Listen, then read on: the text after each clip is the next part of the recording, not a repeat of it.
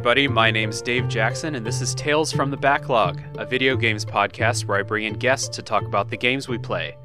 My guests today are friends of the show and cello fetishizers, Heather Siddiqui and Nick Greenberg. Hey guys. Hi. Good to have you guys on the show. No, thanks for having us. Like I I'm honored to be as a, one of your one of your many podcasts. I'm just surprised you haven't asked me to talk about video games earlier. Yeah, it's a it's a fatal flaw of the show that we waited this long.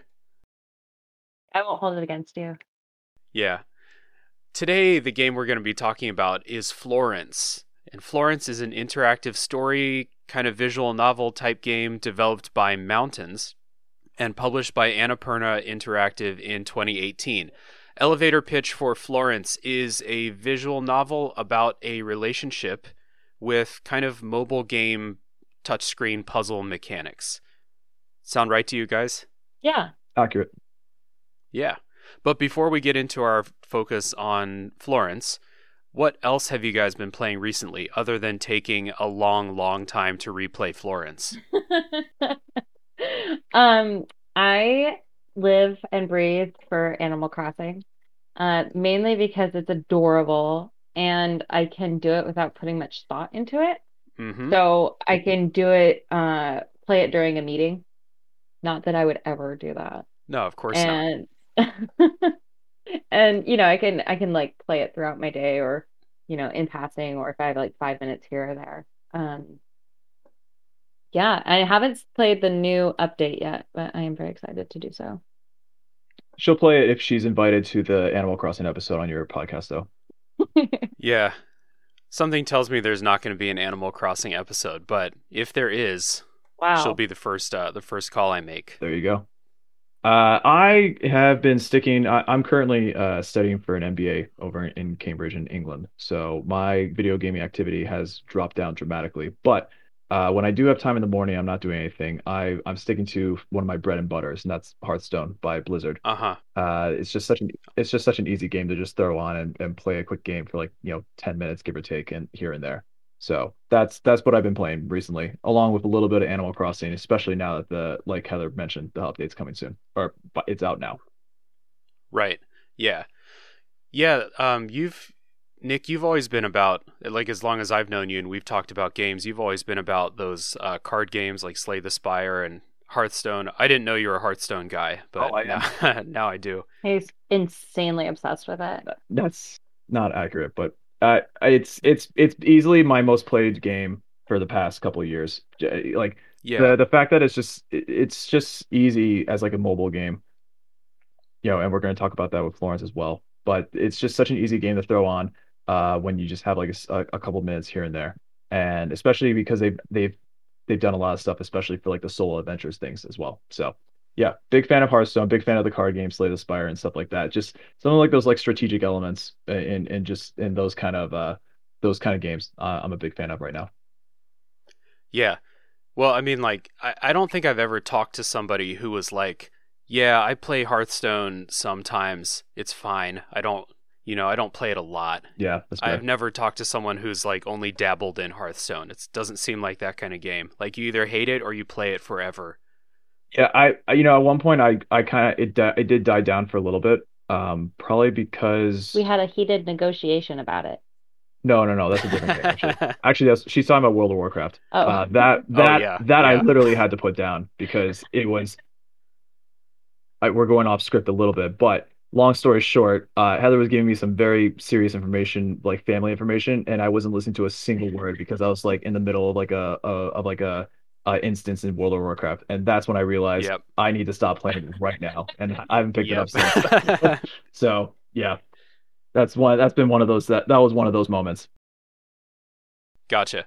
Yeah. And Heather, like, I swear every time I turn on my Switch and I see that your like your profile is on, it's like Heather's playing Animal Crossing. She's up to 700 hours of Animal Crossing. Does- I oh love no Oh my god. I know. I know we're recording live, but we are right in front of our TV. I'm actually gonna put it on. I want to see what her no- official number is right now. only nintendo fans are you and nick um so that's this is an embarrassing moment for me it's the only thing that being friends on Nintendo is good for because you can't like chat with each other. You can't really do anything fun. All you can do is look at what other people are playing and like how long they've been playing. And you're not the only like, you know, several hundred hour Animal Crossing player. I feel like everyone who's playing it. I know. That's I know, another game. I know. I know someone who's gotten to nine nine nine plus for on Animal Crossing. So she's. It's not just her. Close. Yeah, You are close. I was gonna say that's another game. No one's ever like you know played 25 hours of Animal Crossing. It's either like they don't play it or it's like you know 800 hours or more. Yeah. I mean, oh, but uh you can talk to people on Nintendo through the Very um poorly. yeah, but it's a thing you can do now. It is, but that's what he's referencing. Like Through the it's, phone. it's it's it's horrendous to try and like do Oh, through the besides- phone app you yeah. can talk to people. Uh, We Yeah. did it. We did it There's once. like a voice chat. we did it once, and needless to say, we Oh. have not done it again because yeah, Right. that's just too much. Yeah. Everyone I know who like you know plays Smash Brothers online or something would just talk on Discord or something like that because Nintendo doesn't support that like the way that PlayStation does at least. Are you just pulling this up to shame me right now? No, I'm not trying to shame you. I'm just trying to fact check. It just says 400 hours or more, so that 700 the, the 700 one does sound accurate though. To be fair, All right, you you caught me in my uh, caught me in a little bit of hyperbole there, but still, Classic Dave. my point my point stands. I, Um, I I live with her, and I'm saying that your point is stands and is correct. Yeah. I think the difference between 400 hours and 700 hours in a game is pretty small. I think. correct. Well, and then I have this bad boy. Animal Crossing pillow. oh, we have we have an Isabelle uh, pillow there. Yes. Very good. All right. Um let's see. So I'm playing a game right now that I want to kind of shout out on the show cuz I don't know if it's ever going to turn into an episode on the show, but it's called Dusk and it's like Nick or Heather, did you ever play Doom or Quake like the old old ones? Sadly not, but I did watch the one of a, a recent documentary about it, and it makes me want to go try it out. Okay. So for people listening, if you haven't played Dusk, uh, Dusk is like in that old Doom like aesthetic, like the super old. Uh, it looks like a like a PlayStation One game or something like that, and it's like I don't know. It's it's got this like demonic story, all kinds of like shamans and you know results of horrible rituals and stuff like that running around and you just get a bunch of guns and a bunch of swords and scythes and go around and I don't know kill all these monsters and learn about this weird story that they have going on. And if you like that kind of old like you know like I said like Doom uh, like that kind of game. It's really really good. It's on Switch now which is where I'm playing it and it's not very expensive. I think full price is like 20 bucks. So I've been enjoying that playing on easy mode because I'm not a pro FPS person and I'm enjoying that a lot. So, wanted to give that a shout out in case anyone listening likes like those old Doom games or something like that because again, I'm not sure it's going to turn into an episode on the show. I don't have a whole lot to say about it beyond what I just said. Just it's a lot of fun. There's a bunch of blood, shamans, demons, stuff like that. Wait, what more do you need? Oh, I will say I saw it on uh on some random Instagram account called Tales from the Backlog, and I saw a screenshot of it, and I did note that like even if I haven't played Doom, I could tell it was it, it looked instantly like Doom, so it definitely has that visual. Yeah, that random Instagram account that everybody who's listening to this show should go check out if they haven't already. At Tales from the Backlog. See, look at that. Nick, you're already a pro podcaster. Oh, you? All right. So let's uh, let's get into Florence. We're gonna take a short little break, listen to some music from Florence, and then when we come back, we will get started.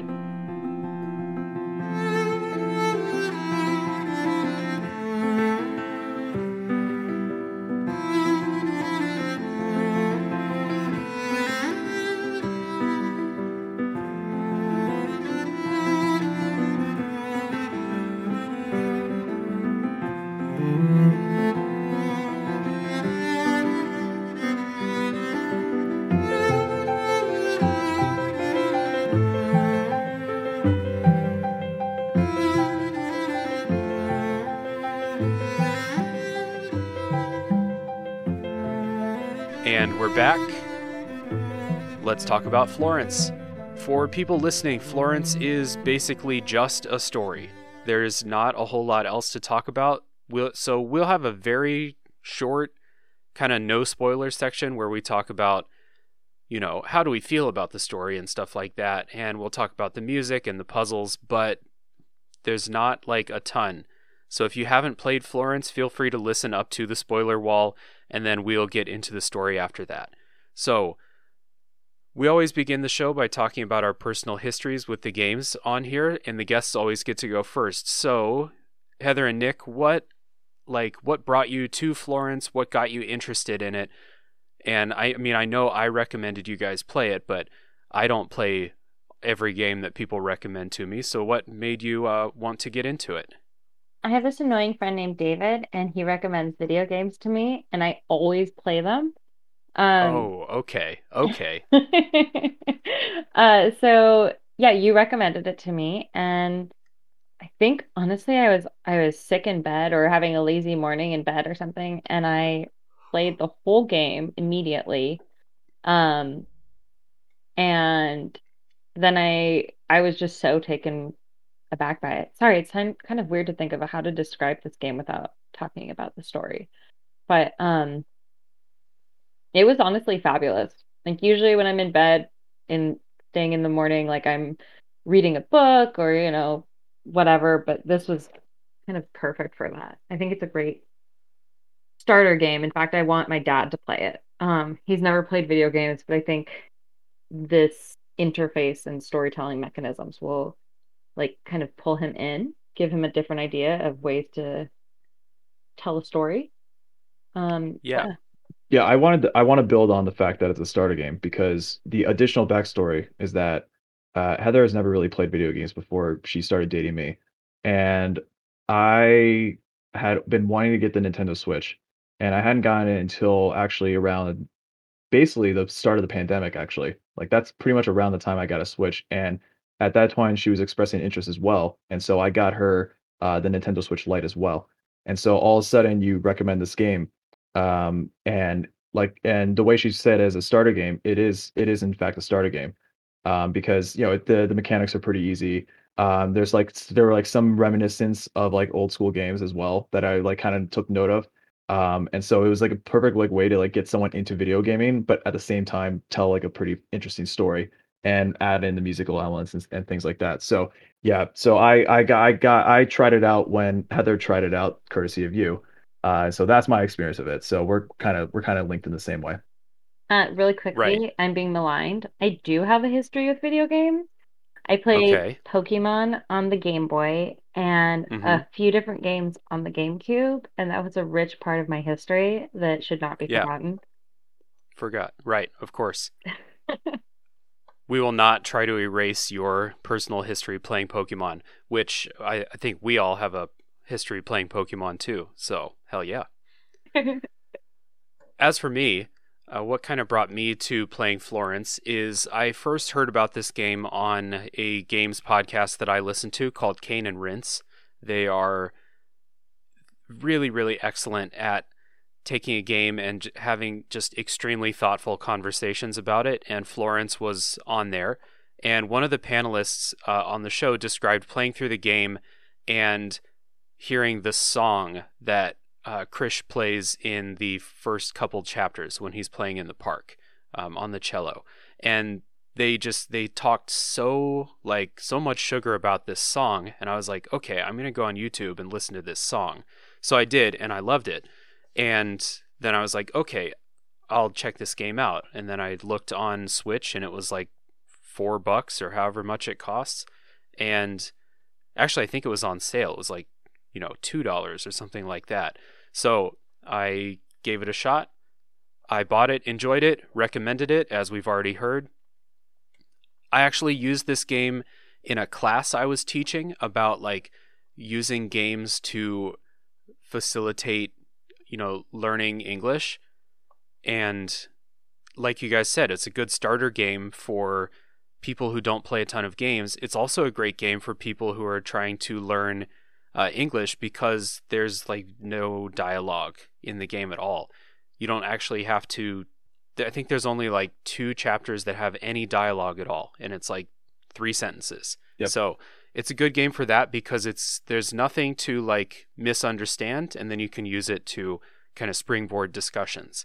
So I used it in a class, and then I bought it on my phone just like last week because I wanted to play it on the phone because as we'll get into, I think the mechanics of it work best on a phone.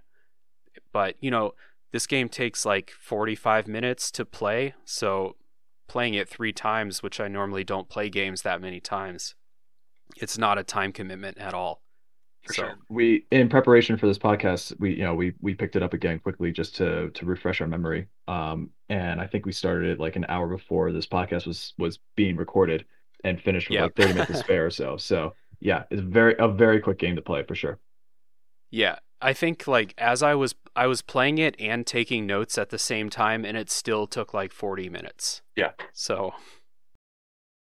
I I th- I think I went through a chapter once and I I finished it and then I was like, oh wait, I think I saw something and I went and just played the chapter again really quickly to try and like take the note or whatever. And again, only did did not Mhm. take long whatsoever. So yeah. yeah.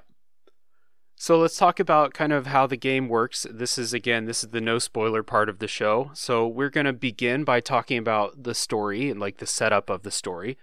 In Florence, you play as Florence, who is a 25 year old woman. Her name's Florence Yeoh, and it's about her relationship with a man named Krish Hemrajani. I think I'm pronouncing that right. I hope. She meets Krish in the park as he's doing a street performance on a cello, like I said earlier. And that's all I'm going to say about the story for now. Don't want to get any deeper. Quick question Is this in Seattle? I should have researched this, but it sure seems like it's in Seattle. Okay, I have some strong opinions about your question here. Um, Is this a PC podcast? Wait, sorry. Is it, it what is this PC or rated R? This podcast? This this is a uh, this is an NC-17 podcast. Oh, how about it, babe? okay, so no spoilers, but a coffee shop is involved at one point, and I'm pretty sure that's the only reason you think it's based in Seattle is because of a coffee no, shop. No, that's not the only reason. I thought it was in Seattle because it's like okay, so coffee, but sure, but they go to like you know a famous fish market and stuff like that. So I so my my first my thought was Hong Kong based on the the the couple of times when she's you know talking with her mother, for example. Um, you know they have they have Chinese characters uh, involved in there, and then my second guess as to why that was was because um Queen Victoria. Yeah, yeah. One of the one of the dates, one a date spot was Queen Victoria uh, River Market or something like that. And so my first thought was, Ah. ah, okay, so that's just British ruled Hong Kong. Then got it. okay, That, that's that's my guess. that makes sense. I just kind of like I was like, oh, Heather likes this game. It must be in Seattle, and all the other things make sense to me. So And hey, sometimes it rains there, you know, so that could that could be Seattle. yeah, exactly. Ugh, Yeah, this is such scientific here. I can't even handle it. I think I think I think they show you know season changes, so it's it's cold sometimes, so it's clearly somewhere in like the north or something like that potentially. You know. That's true. They do show like a for sure. There's winter in there because there's like snow outside in one of the things. So Well, maybe it's not Hong Kong. as we all know, Seattle is the only place to have winter, so it does make Yes, sense. Yes, correct. What about um Canada, like Vancouver, Could be in BC? It could be, Vancouver. it could be Canada as well. Yeah. Because the Queen Victoria has got to be some kind of Commonwealth. Right. Thinking Commonwealth. Yeah. I also thought. I While also we thought- were I also thought Hong Kong just because uh, the developers of the game, um, Mountain, I think is the name, and they're they're based in Australia. So it seems like they they might be familiar. So that it, it might they might have just been focusing around that region of sorts. That's true. Yeah. The winter makes me think it's not Hong Kong now Yeah. that we kind of talk through it, but Correct. yeah, let's let's settle on um let's settle on me being right from the beginning. Uh, I actually now that we mention it, I think Vancouver is a good guess. I checked the Wikipedia page; it doesn't say. So anyway, uh, random Pacific Northwest city that we're in. Cascadia? There you go. Yeah. Tomato tomato. No. So the story of Florence is broken into 20 chapters, and each chapter takes like between two and five minutes. Some of them are super short. and the longest one takes, like I said, five minutes or so. It moves really, really quickly from scene to scene. Um, in a game this short, it's I think it's impossible to have bad pacing, but the pacing is good. Moves along pretty quickly, and breaking it up into chapters, I think, really helps with the kind of like mobile game aspect of this. You know, you have you're online somewhere, you can play through one chapter of the game, or if you're on the subway, you can play through you know half of the game if you want to. Just For turn it off when you're done. At most, you're gonna lose like two minutes of progress. especially since in each chapter there it's such a smooth flow like there really is no spot to kind of pause between the chapter so the fact that it's short helps I agree Yeah. with the five minutes max, and I think if anything, the only reason it might be five minutes is if I'm sta pausing to listen to the music, um, which I'm sure, which I know we'll talk about later. But yeah, it it, it flows very fast. Yeah, it does. The lead developer on the game, his name's Ken Wong. He said that he wanted to make a game that explored love and human emotions. He wanted to make a game specifically like with the idea there's not going to be any violence or combat or anything like that. And he was not happy with kind of like the lack of, you know, exploration of love and human emotions in other games. And so I don't know. I'm without going into spoilers, I'm just going to say I think he did this really well. I want to know how you guys feel about this. I mean, yeah, that you it's easy, I think, to say that there's not love and human emotion exploration in most games because like, you know, Zelda doesn't really have a depression episode, you know. But um I think I think he did a really, really awesome like you can't help but feel, you know, just the way that he incorporates art, the music, it really makes you feel the game. It's really, I really compare it to like reading a book. You know, when you read a book, you kind of get more of a, a sense of like the feelings of the characters. This one did Mhm. a good job of that as well. The thing it kind of reminded me of was how anime has this stigma of that it's only like a children's like show or whatnot, but there can be some very deep elements of you know human emotion and human and adult uh um like context uh in in some anime shows where it's not out of the question that like adults are only watching this in particular. And it makes makes me think of the same way in terms of like how Ken took this with in terms of video gaming, where video gaming has obviously the stigma of it's just violence and guns and and and gore and, and things like that. But you can also use it as like a a beautiful visual storytelling mode to just talk about human emotion and things like that. And so I, I think he nails it. Yeah, I've and I've said this on the show before, but video games, if they're going for that like human emotion and stuff, it makes it a lot easier for me to connect with it than I can in most TV shows or movies because of that extra like interactive element that video games have. For If a game has a good story with like heart behind it, I will connect with it much more than watching, you know, a TV show, even the best shows. It's just something about like the way that I consume stories. Mhm. So, yeah, Florence really, really succeeds in that. And we'll kind of talk about the puzzles now. And the puzzles that are in the game, this is your gameplay, basically. The puzzles are the way that are one of the ways that the developer kind of uh, conveys these emotions to you and makes you kind of feel them too. So each chapter has a, I, I mean, I'm calling them puzzles, but the, it's not like, you know, you're not doing anything as difficult as like a Sudoku or something like it's not like that. Um, but they are little interactive puzzles, different in each chapter. And what they're doing is, besides giving you some like interaction with the game, because it is a game, they are also carefully choosing like what the puzzle is and what you're doing to make you feel the emotions that Florence is feeling in the story. So, for example, in an early chapter, I already said this is a game about a relationship, so there's a first date. On the first date, the puzzle is to kind of put these puzzle pieces together to build speech bubbles for what Florence is saying, but it's a first date, so it's kind of awkward, and the shapes are awkward, and you have to put a lot of them together in order to finish one, you know, coherent thought and not fuck up your first date.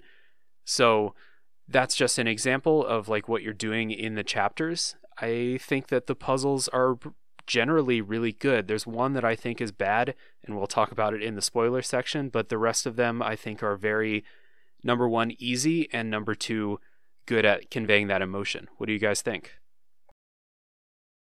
Yeah, it's it's a good I it was definitely a way to show off like sort of like the starter game element as well because the, the the puzzles are very easy. I think the hardest thing you actually have to do is remember that 18 plus 3 equals 21, for example. I think that's, I think that's the hardest thing you have to do.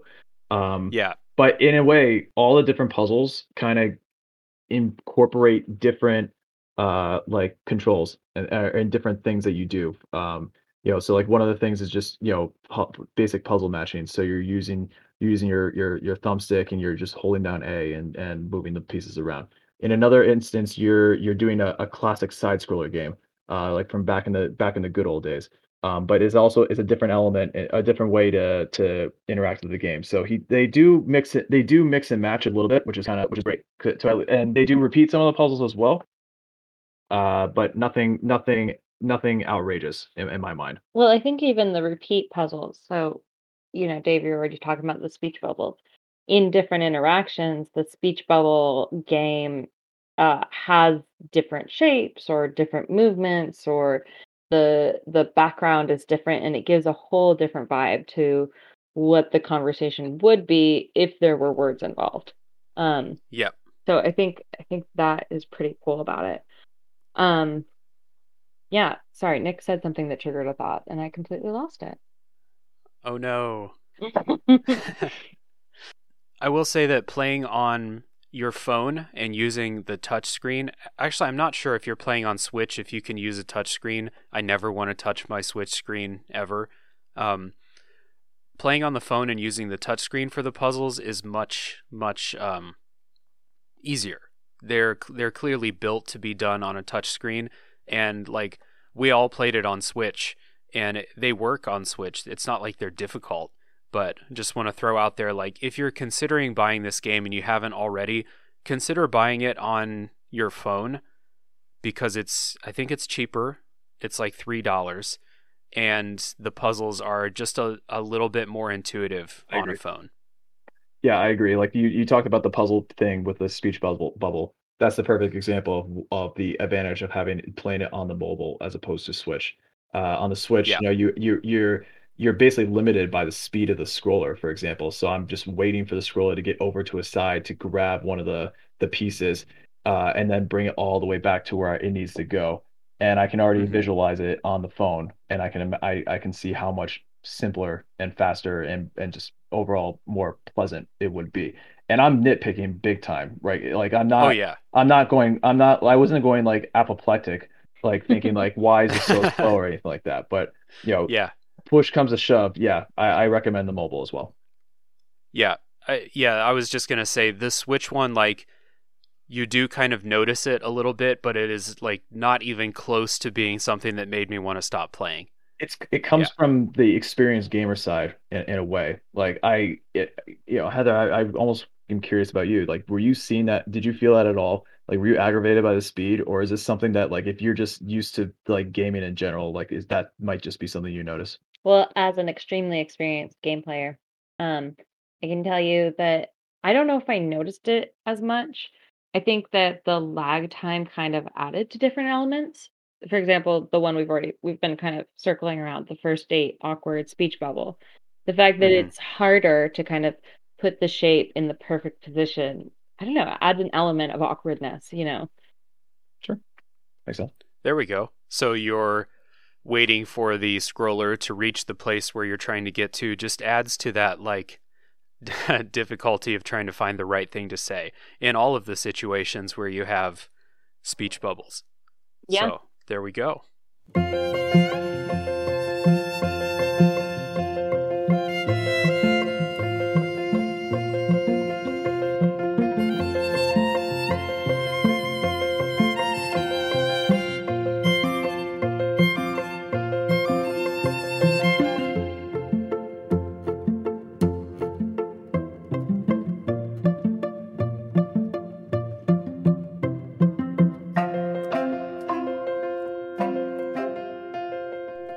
Next thing that kind of makes Florence stand out is the music, the soundtrack to it.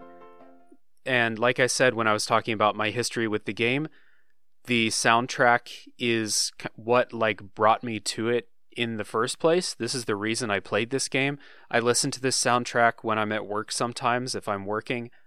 Um, I listen to a lot of games music when I'm at work because games music is mostly designed to be on in the background and not take up all of your attention. It's a life hack but, right there. Yeah. And yeah, it's it's a very very good soundtrack. It's by uh, Kevin Penkin. That's the guy's name who made the soundtrack. I think it does a good job of matching the mood of the scenes, and it does something really cool where it takes the like the main melody that you hear throughout the game, and it puts that melody in different situations uh, to echo like how they're feeling in the scenes. You you started off saying that you know we are a couple of cello fetishizers, for example. Uh, I'm curious, Dave. You've known me for a little bit. Did you know that I I've played the cello since fourth grade? I had no idea. No. So, so I, I saw that I saw that as the introduction and I silently laughed. I'm like, I don't think he knows this. But yeah, I've I've played cello since I was in fourth grade or so. Uh, oh. and so I'm I'm a I'm a I'm a huge fan of, of the cello. And yes, this, it's a beautiful soundtrack. Like it's easily it, the the like the best part of this game by far.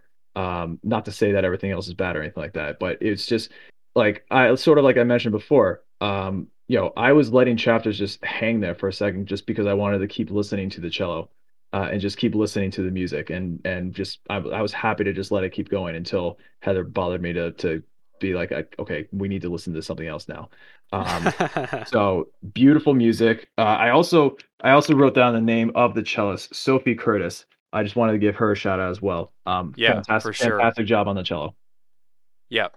Well, and then as a cello player, you noticed um, some interesting elements that were kind of communicated through the notes in the cello. Oh, that, that I mean, not so, nothing cello specific per se. Just yeah, when we get into the spoilers section, uh, it was just something I I I, I had noted. Um, okay. Yeah. Right on. Yeah, this is a soundtrack that I would recommend even so if you're listening to this episode and you haven't played Florence and you still don't think you want to play Florence, at least go listen to the soundtrack. Pull it up on YouTube. It's fantastic. Highly highly recommended. And the music in the game kind of goes in tandem with the way the visuals work. And oh, I am not an artist. I do not have great words to explain this, but the the visuals are very clean. You know, it's it's like cartoony. The the visuals in the screen are very um it's like minimalistic almost like mi- art. yeah minimalistic it, there's not a lot of clutter and stuff on the screen it's it wants you to focus on the important things that are happening so it's very clean. There's animation, but the animation is really simple, like only a few movements or like a repeating animo- animation that plays when you're doing your puzzle. And the other thing I want to kind of note is that it follows a very simple color scheme, but the colors will change throughout like the game. Like there's some black and white sections, there's some colorful sections um, you definitely notice when there's been a shift in like the the tone of the colors in each scene. Basically, the game creator was just a genius, and every aspect of the game was designed intently to make you feel exactly what he wants you to feel. Yeah, exactly. Yeah. It, the, it was one of those things in terms of like the artistic choices or whatnot that you know it's it's it's a it's a particular design for a purpose it, you know like the the best example i could think of is like when uh the legend of zelda skyward sword came out um you know it, that was a particular like graphic scheme as well and, and i i feel I, I might be going off base slightly, but it was like one of those things where people were complaining about the graphics, but no, the, the graphics were a particular choice for that game and they nailed it. And same thing here. Yeah, totally agree that like all of this is working in harmony. So like the graphics by themselves are they do their job. And I, I think the music is like standout. The the music is the thing that you could take outside of this game and it would still be fantastic. But like the graphics, the animations, the graphics sorry, I said graphics already. The graphics, the animations, the music, and the puzzles all work together to, like Heather said, really just focus on the emotion in the in that particular scene. The sum of the parts is greater than the whole. Is that the phrase? Yes, I think so. I hope so. Such The whole nerd. the whole is greater than the sum of its parts. Yeah, the whole is greater than the sum of its parts. That's it. Oh boy. Nailed Yeah. it. Wish us luck at business school. Yeah. Yeah. Give me a diploma, Cambridge, please. Yep. So we're going to give our final thoughts about Florence, kind of in summary. Do we recommend it? Uh, I usually some games I ask like you know what price point, but this this game, like I already said, is three dollars. I don't need to um, I don't need to tell you that this game is worth three dollars. So guests always go first. We'll give you guys a uh, a shot each to give your kind of final thoughts about Florence. I think they should charge more. This is a lovely game. um, yeah, we've played it th- through a couple times, and like I said, I it's great for seasoned gamers, but also for people who would never get involved with games, like my father. Never get involved with a video game, but I think that this would be an interesting way to show him kind of that video games, it's just another medium, you know, to make it of it what you will. Um, yeah, so I recommend it. 10 for 10. I recommend it too for um honestly I would almost say I recommend it simply just for the music. And granted, you can go find it on YouTube or whatnot, or just buy the soundtrack yourself. But uh, to be able to to listen to the music with all the interaction interactive elements uh, combined, um, it's a it's a really wonderful experience um, for for beginners and experts alike. Uh, and yes, for three three to five dollars or whatnot, it's it's well worth the price and a nice change of pace from what people are normally would probably normally be playing in the in in the first place. And there's this weird thing I know that like some people have where I think we all kind of got accustomed to apps on your phone being free. And so like any app that you have to pay for, a lot of people are just like, nope, I'm not I'm I will not pay 99 cents for this thing that's very good. Yep. And uh like I said, Florence costs $3 on your phone. And like I know that some people are going to open up the app store and see that $3 and be like, "Nope, I don't pay for phone apps, but I really think you should. I think I think this is a game that like just because of like the lack of commitment, the lack of money commitment, the lack of time commitment, you're going to get a story that's it's really really really well told with all of those elements we talked about before playing off of each other. And I've played this game 3 times now. I have been emotionally like super into it and impacted by it all 3 times even the time when I played it in kind of a detached way when I was taking notes at the same time. I think the story is really touching. I think they do enough with like the characterization and like we said, the other elements in it play together so nicely that it's just a it's it's a one of a kind experience, I think. you call it a phone app and to be fair I, i'm one of those people who yeah i refuse to to buy uh pay for a phone app uh i Yeah, will same. pay i Me will too. pay three dollars for a great video game and that's exactly what this is it also reminded me of the idea of like uh we have gotten accustomed to that because i i keep getting uh requests to subscribe to like the new york times for example for like a dollar a month uh Yeah. that, that I can afford that, and yet I refuse. Like I'm, Yep. but it's now it's now just on principle alone. Like I know how good a deal that is, but yet nope, not happening. Sorry, That's our generation's version of get off my lawn. pretty much. Yeah, it's. I, I think it's that thing. Like we've we've become accustomed to, like the newspaper costs ten cents, and um, you know, phone apps are free and stuff like that. And then when someone asks you to pay two dollars for it, you're like, absolutely the fuck not. No. Yeah. But this game, uh, this game, I, you need to break through that and buy this game. I think because it's a good good experience. So we're going to do some housekeeping here before the spoiler wall. So if you're going to tap out now, I mean, like we said, this game t- takes like 40 minutes to play. So if you go buy it and download it and play it, we'll still be here when you come back. We exist outside of time and space in our podcast forms.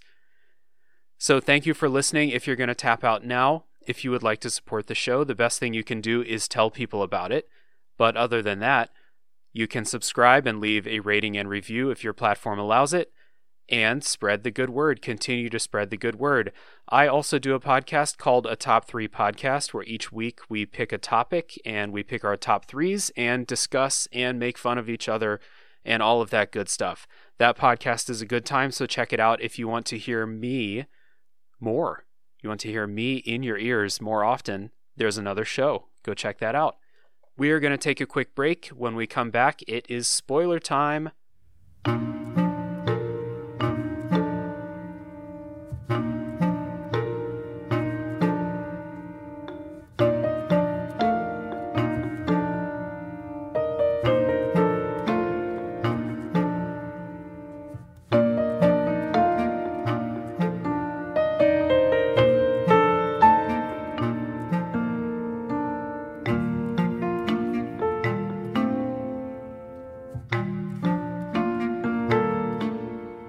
We're back, and it's spoiler time for Florence. The way this spoiler section is going to go is we're just going to go through the chapters kind of in sequential order, which is something that we normally don't do on the show.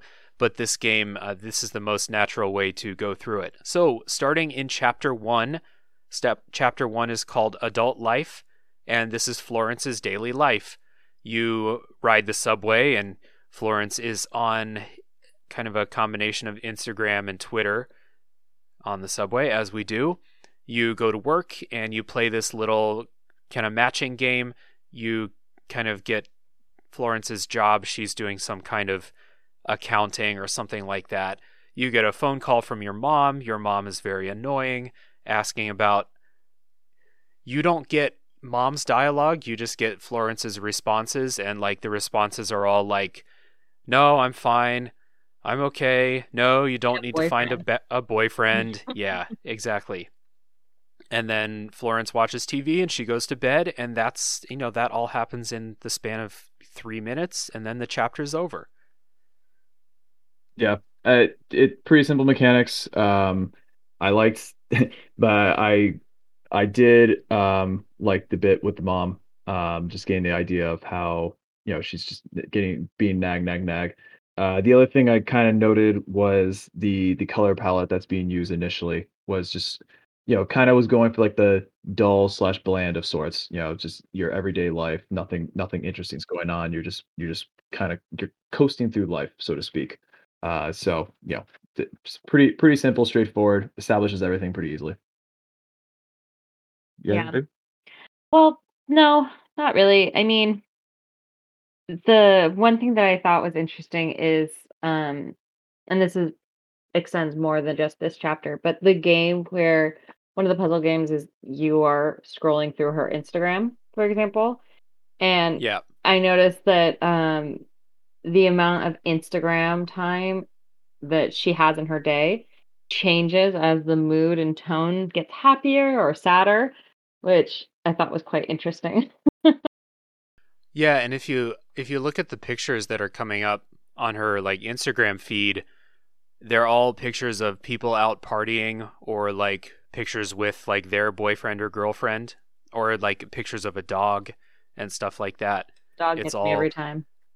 it's all kind of like setting up this like everyone else is having fun feeling that we get when we're looking through Instagram because you know well we don't need I don't need to go in detail about that. We all know how, yeah.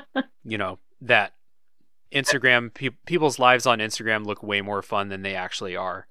It just I just remembered because yes, that was a bit of it, and also the color palette. Also, I'm just going to note that again. The Instagram photos were a lot more colorful and and things like that, kind of evoking that as well. Yeah, should have mentioned in the like uh before the spoiler wall. We should have mentioned this Maybe I'll cut this and move it. But we should have mentioned that Florence and Krish are not white, and this is one of the only games I've played where there's no white people in the entire game. And I I mean it's kind of cool. You don't see that in a lot of games. It was I don't know if it was like a deliberate choice because there's only really two characters in the game other right. than Florence's mom. But still, cool and it's not something that's made a big deal of. Well, I'm always there for that. Like, yeah, you know, minority races the the identity is always politicized, whether you want it to be or not. So to have like a Yeah. biracial minority couple that doesn't have any impact on the storyline, besides the fact that Krish tries sushi for the first time, you know, Yeah, exactly. like that I really love, you know.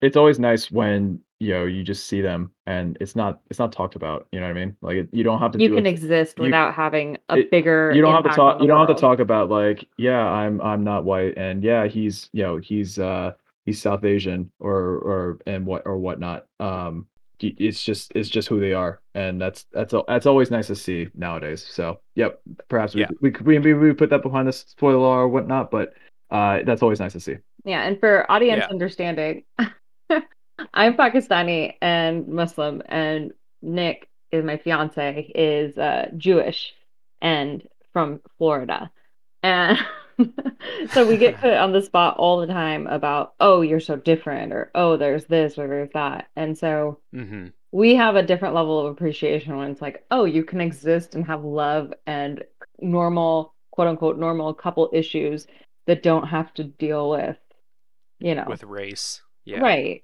right we're not here to be a pbs special we have our identities but you know we have more things to talk about as well yeah, exactly.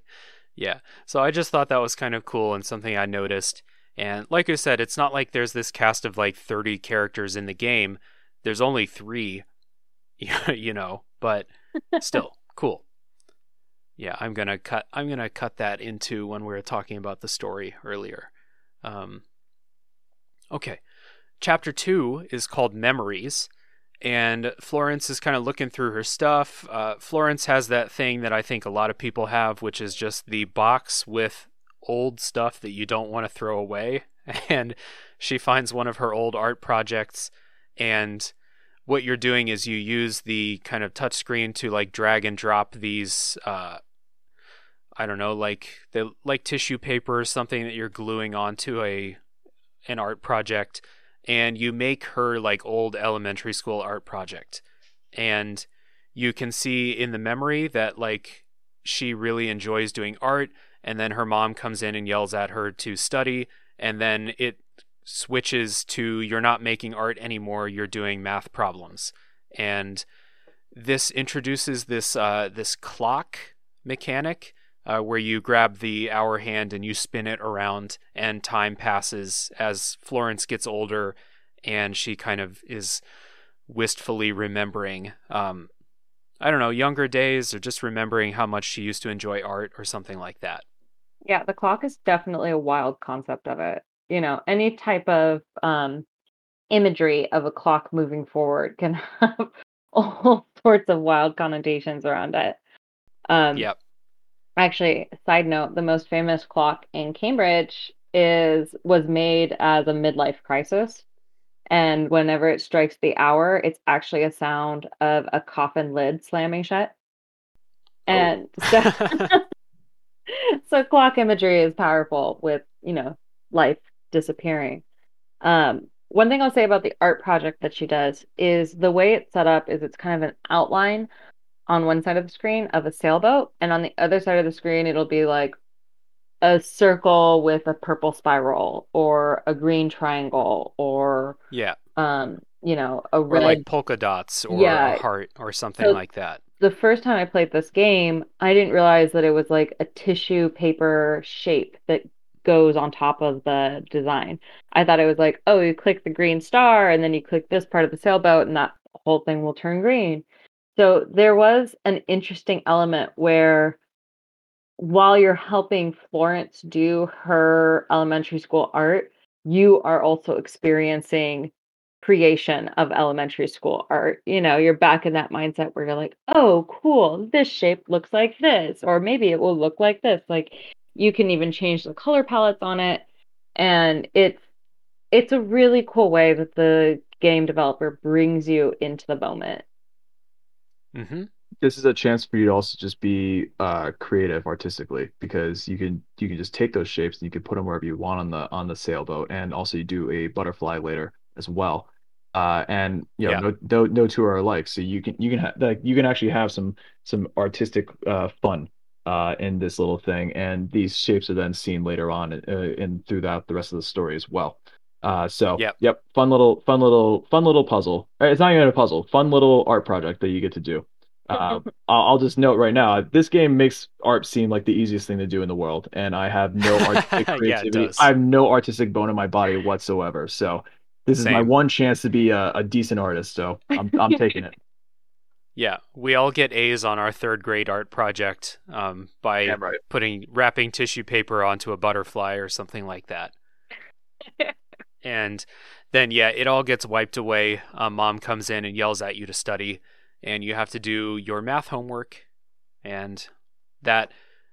I guess that kind of leads into where Florence is now, because like we said earlier, she's got some kind of accounting job or something like that.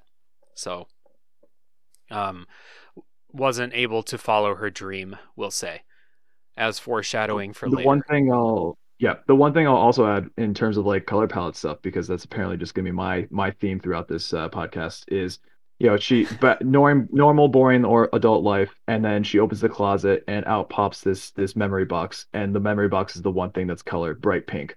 Um and so it's like it's just an easy signal of like oh yeah here's a happy memory.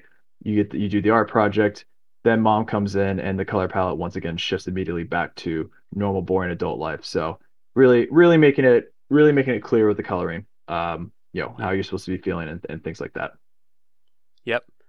And I'm happy to report I got all the math problems correct. All of the two digit addition problems. Not just not just four plus two. We're talking, you know, fourteen plus 18 seven. plus 3 18 plus 3 Yeah. was the last was the final boss so yeah, uh the final alert. boss. we're in we're in this we're in the spoiler wall but you know final Yeah, boss exactly. guys 18 plus 3 equals 21 because they give you 18 and 21 solve for x yeah, exactly. So you're welcome we I'm Yeah. terrified to report that Nick got one of those problems wrong. I cannot get one of those problems. what are you talking about uh, chapter three is called music, and chapter three, uh, a terrible tragedy happens to Florence. She's walking down the street listening to music, looking at Twitter, and her phone dies. Oh shit! Thing ever. Jesus so she has to take out her headphones. Oh no! You have to walk down the street and listen to the the traffic noises and be alone with your own thoughts. No, Fuck thank that. you. She was at a good part of um the top three podcast. You know, she wanted Yeah. to hear what your top three pasta shapes were. Exactly. And so her phone dies. She has to take out her headphones, and then uh, she hears music coming from down the road. And the way this is kind of gamified is there are music notes on the screen, these golden music notes. And I, if I'm remembering right, Nick, you're the color palette guy. This is either very, very muted or this scene is in black and white at the beginning. It, It's black and white. I- it's, and I'm then pretty sure it's black and white yeah Krish is and then the the music is gold and then you Mhm. meet Krish who's in color and his cello is also gold. Yeah. So these music notes come up on the screen. You tap them with your finger on the touchscreen, and Florence follows the song, and eventually she floats up into the air, and she floats, and suddenly the screen is full of music notes as you get closer to the source, and that's where you first see Krish, who is playing cello in the park, kind of like a, a busking or something like that. So they meet. Well, she sees him. They don't meet yet. Yeah. Florence goes home, and the scene ends with her kind of just sitting there thinking about him with a smile on her face. a yellow heart i wonder what that yellow heart signifies Yeah. It's funny you said how the touch uh, on the on the phone, um, you only had to touch the notes. On on the Switch, you act it actually turns into like an old school school like side scroller. So uh, she starts Oh. she starts floating like she first hears a couple of the notes, and you know she's obviously she's interested. She's she's she's piqued. She's she's keen. She wants to hear more, and so she's getting closer, and then the more notes appear, and suddenly she's transported uh, from the music. Now she's literally floating in the air because from with the music and now there's so many you can actually control her up and down. And so it turned into like an old school side side scroller trying to capture all the music notes until you finally meet krish. So there's a fun little distinction between the two uh, ways to play the game. Interesting. So, chapter four is called Crash. And this scene begins where Florence is riding her bike down the street. And she thinks she sees Krish kind of walking into a store as she's riding down, like maybe on the other side of the road. She is distracted and she crashes her car. This is exactly like the Seinfeld episode where they see the woman with the fake boobs and uh, get into a car crash. So she crashes her bike and the whole like scene goes out of focus and it brings up these kind of camera lens focus wheels that you have to use to put the scene back in focus. Um, I like how this kind of captures that moment where, like, if you are riding a bike or driving a car and you think you see something, someone you know, or just something interesting on the street, how your attention goes like, you know, 0% watching the road and 100% watching that thing you saw. And so you have to focus a few of these pictures, and the last one is uh, this out of focus angel that's come to help you up. And you put it in focus, and it's Krish. And they chat, and Krish gives Florence his number, and that's the end of chapter four. Yeah, Heather's first thought when she saw that was concussion, uh, which fair enough. yeah, uh, probably. You know, out of focus the out of focus stuff was cool um, the music was great with this especially because you know they had it all you know gargled and, and things like that. And as you get clearer clearer the music is clear as well. So well done there. Um, and oh that was the other thing i knew where i was like there's no way this is uh, in seattle because krish's number is you know not even close to any kind of american number. And it starts, uh, with, okay. it starts, it starts with a zero which i've now learned in britain is how uh, the british have their numbers as well. Um, if you if you're giving it to an international number, you do plus four four. Or if you're doing it to a giving it to a local British person, it's you you go zero and then your number. So that was another uh, fun little clue about that. Gotcha, gotcha. Chapter 5 is called First Dates, and this is the scene we talked about before the spoiler wall. This is where Krish and Florence go on their first date and you have that speech bubble puzzle mechanic. You have all these different pieces of a speech bubble. I think in the first date section, each one has six pieces. Uh, you have to put them together and kind of form your thoughts. And has uh, as the date goes along, it starts out awkward. The shapes are you know weird. They don't. I don't. You know. I'm not going to say it's difficult, but it does take a little bit of time to put together a coherent thought, as it does on a first date. And then as the scene goes along, it gets easier and easier until at the end of the date, it's literally just the speech bubble is already made. You just have to move it into the right position. And then they have their first kiss.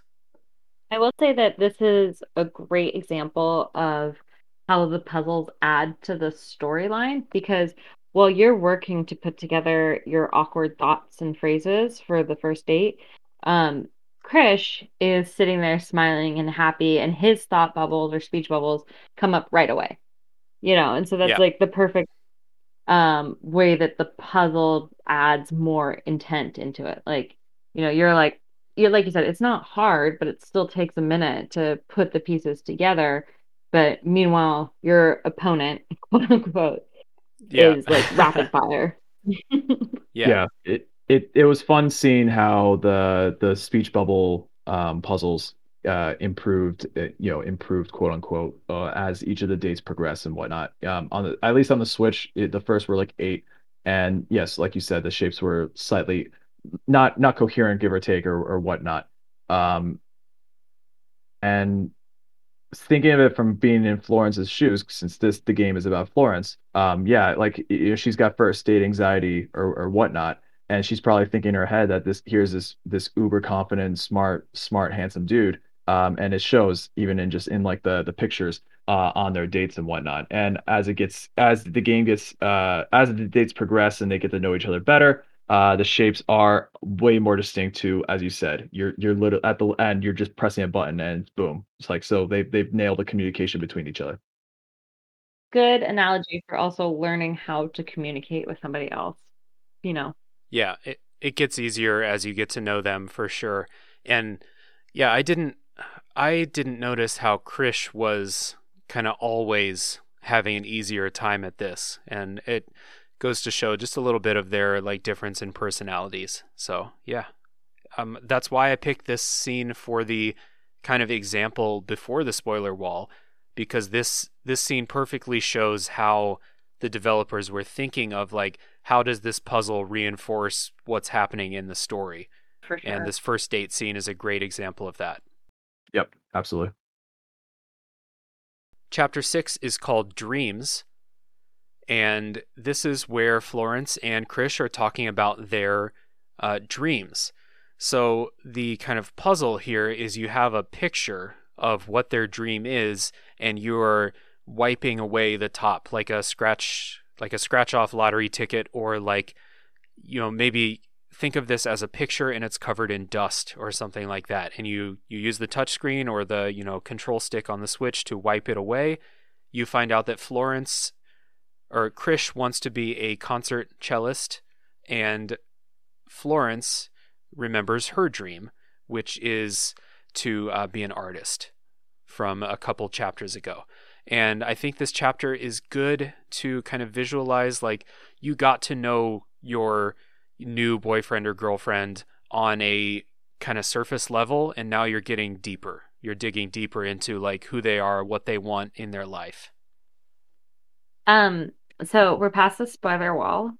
So i Yeah. will say krish sucks and this is one of the first examples of it because when they're together all he can talk about is himself and his dreams and his goals and his aspirations and he wants to be this and that and it's not until she gets home and she's alone that she's looking in a mirror and she's like, oh, wait, I have a dream too. And then that's right there's no point in the game where she actually is talking about herself to Krish. Like, Krish is always the one that's telling her about him. And, you know, you can Yep. spin that however you want. At some point, he osmosis is her passion for art. But this is a good example of, like, you know, that's a huge red flag. yeah yeah good call Yeah, it um the this this the the wiping away on the Switch thing. Yeah, semi annoying, I suppose, but yeah, it's it's fun to it's fun to to wipe it away. Uh, you know, he they're they're sitting somewhere and he's talking about like his dream and as he and you can see him like still like talk like as Heather would put it, yapping away um as you're as you're clearing away the picture. But so it's it's cool to to to put it just to um to to bring it out uh, I I'll even go further be, beyond his dream being wanting to be like a like a concert cellist or whatever. He wants to be a cello superstar, like Yo-Yo Ma style, basically at the end because he's got Uh-huh. you know, he's rocking the, he's rocking the shades. He's got like a Got magazine. finger guns. Yeah, he's got he's got uh um he's got like a magazine with his face on it. Like he wants like cello superstardom. So I can do Mhm. nothing but support his dream on that. Yeah. Yeah. Good call. Chapter seven is called Inspiration. And this chapter begins where you I, you're playing as Krish and he's cleaning his room Oh, so that funny. Florence can come over. And uh, his room is a fucking mess, as you know, a single dude's room tends to be. I'm projecting here, but you know. I don't worry. Um, uh, so Florence comes over. He uh, didn't clean perfectly, though, and Florence sees kind of a crumpled up pamphlet for a music academy under his bed, and they get to talking. And your mechanic is a like tap, tap, tap, tap, tap as fast as you can, and you're literally push Krish, uh, Krish through the front door of the academy.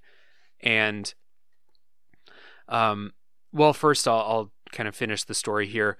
You do the wipe away, uncovering the picture thing again, and it's a sketch of Krish that Florence has drawn. So she's getting back into art a little bit, and she has kind of pushed Krish to like follow his dream too. And I like the imagery of her pushing him through the door, not him walking in uh, under his own volition. And that's going to play into the story later. Yeah, this um this is hilarious. The game play where you're cleaning Krish's room. It's basically it shows an aerial shot of a really messy boy room and you have to click on the messes and then they and that's how you clean them. But one of my favorite details is on his bookshelf there's a superhero figurine and when you click that, it turns into a plant. yeah. Yep. That's, That's how you that's how- how you impress a girl. That's how you get the ladies. Get rid of those Yep. toys and bring in some plants. I'm all about sustainability, 'cause- baby. Girls don't like superheroes, they like cactuses. I need something to give me some fresh air here and now. That's all I'm saying. Yeah.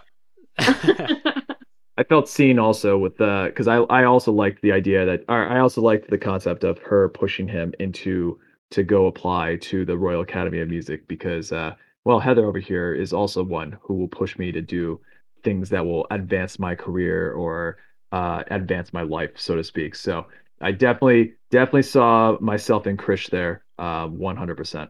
Moral of the story, hetero men, clean your room and find yourself a girl that encourages you. There you go. Yeah. I, I like the I like the imagery of her pushing him toward this because like when you're in a relationship and you care about somebody, these things do come up where you kind of like push them in a direction that will that you think will be helpful for them. Like, you know, this is what you want. Go do it. This is what you want. And as it turns out in this story, that was not uh, a great life choice for Krish. It did not make him happier. And you know, it just just kind of like you have good intentions for like the things you suggest to your, you know, um, partner, but it's maybe it's not always the best thing to push them toward that, or like there can be kind of negative consequences for that. So I, I do like the, I like how it's not Krish like saying, Yes, I'm going to go to the academy. And then, you know, first day of school picture and he walks proudly in the front door. She's literally pushing him. So, You know, it's so interesting you said that because I read it in a different way. Um, okay. in my in in my campaign of Krish sucks as a human, um, okay. I thought that he just wanted easy stardom, right? He just wanted easy success. He wanted to, you know, play for the pigeons and get discovered. But when he had to put in work, then he was like, ugh, this is so hard. Work is hard. Um, as Yeah. opposed to just that wasn't the right direction. I just viewed it as Krish just doesn't have grit or commitment. Yeah, I can see both sides. Uh, like like the way that that you viewed it, Dave, and the way that Heather viewed it. Um, yeah, there there is a thing. There is something to it uh, in terms of like, yeah, she she pushes him to do something. It's you know he he clearly had interest in doing it, and she pushed him. And you know, like the the normal idea in terms of like storytelling would imply that like that that was the move. You know, she pushed him into into it, or she you know she she just gave him the gentle nudge that she he just needed uh, to actually go ahead and do something that he wanted to do in the first place. Um, and there you go, it works out. And in this case, you know, since we're in the spoiler alert, like in this case, it doesn't work out. It actually w- maybe it wasn't the right choice. Although Heather could, you know, Heather's perception might imply something else as well. So I can I can definitely see both sides, but I do, regardless of which one it is, it you know, it, it is a nice little thing. This is your chance, dear listeners. Comment on this episode on the podcast platform and let us know. which hashtag Team Heather, hashtag. Team Dave. Yeah. All right, chapter eight is called Inspiration. And chapter eight is kind of like the overview of like the honeymoon period in their relationship. So what you're doing is you have this uh, map, and there are pins in the map, and or there's like circles, and you click them, and it gives you a Polaroid. And when you're on your phone, you have to shake your phone to develop the Polaroid. I don't remember on the Switch if you have to move it around the screen to develop it. around the screen. Yeah.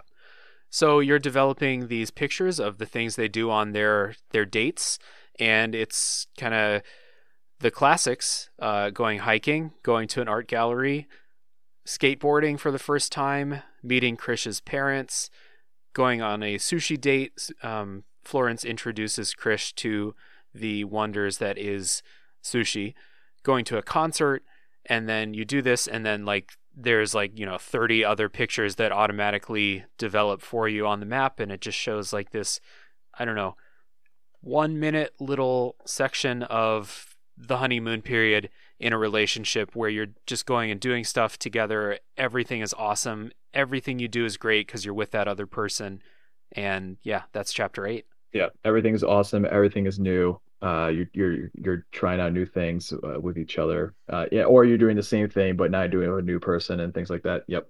E- easy, easy, easy example of everything is awesome and, and whatnot. Now I'm thinking about the Lego movie. And once again, everything is about Krish. You go meet Krish's family. It's Krish's first sushi. It's, you know, going on a hike is the only kind of thing that's neutral ground. Um, I I'll you, push, you go I'm to an art back on that. gallery. Yep, I was about to say I pushed back on that. They they went to the art gallery. it's a high Um, bar, you guys. That's Yep. right. That's true. That was a high relationship bar for Krish to ascend to. Yeah. Skateboarding is also Krish's hobby. He's the one who has a skateboard in his apartment. It's certainly So- skewed towards Krish. I you know grant granting that. Yeah, I can uh, I can agree with some of those. They but you know, Krish doesn't seem like the art gallery type that's it's been established as Florence's thing. So she gets one in there and you know, if if you're following along with Heather's read on this, you know where this is this story's going. So Hashtag Yeah. Team Heather. Krish sucks. All right. Chapter 9 is called Groceries, and this is they're at the grocery store and they have their first fight. A you're doing the speech bubble puzzle from before, but earlier where the pieces of the speech bubble were rounded and friendly, now they get a bit more pointed. They're not quite sharp, but they are kind of like square. They're right angles. And so it's a little bit more pointed. And what I really like about this is once again, Krish's speech bubbles kind of go really quickly, like he knows what he's saying, and you are quite literally racing him to get your points done and get your points out before he can say too much. And I think this is a just using that same dialogue mechanic from earlier in the game. I think this is an excellent representation of being in a fight and not really listening to the other person. You just want to get your points out. Well, it's interesting because, you know, each chapter has its own title card, for lack of a better phrase. And on Yeah. this one, you can already, on the title card, you can hear like an ominous sense in the music, like grocery Mhm, store, yeah. dun dun dun. yeah, Right. only Grocery bad things happen des- at the yeah, grocery, grocery store. stores don't deserve that kind of music. So clearly something else Yeah. is about to happen. Yep. I agree. The the puzzles thing was cool, you know, going from the disjointed like getting more disjointed, like just the opposite. Um and I liked the idea like like I, I made the joke as I was like doing going in the little mini game basically against Krish as Florence. Um like who's like who's going on tilt now. You know, they're, they're literally going on tilt as as as you keep doing it. So I kind of like that like that play on play on the the the term, uh, so to speak.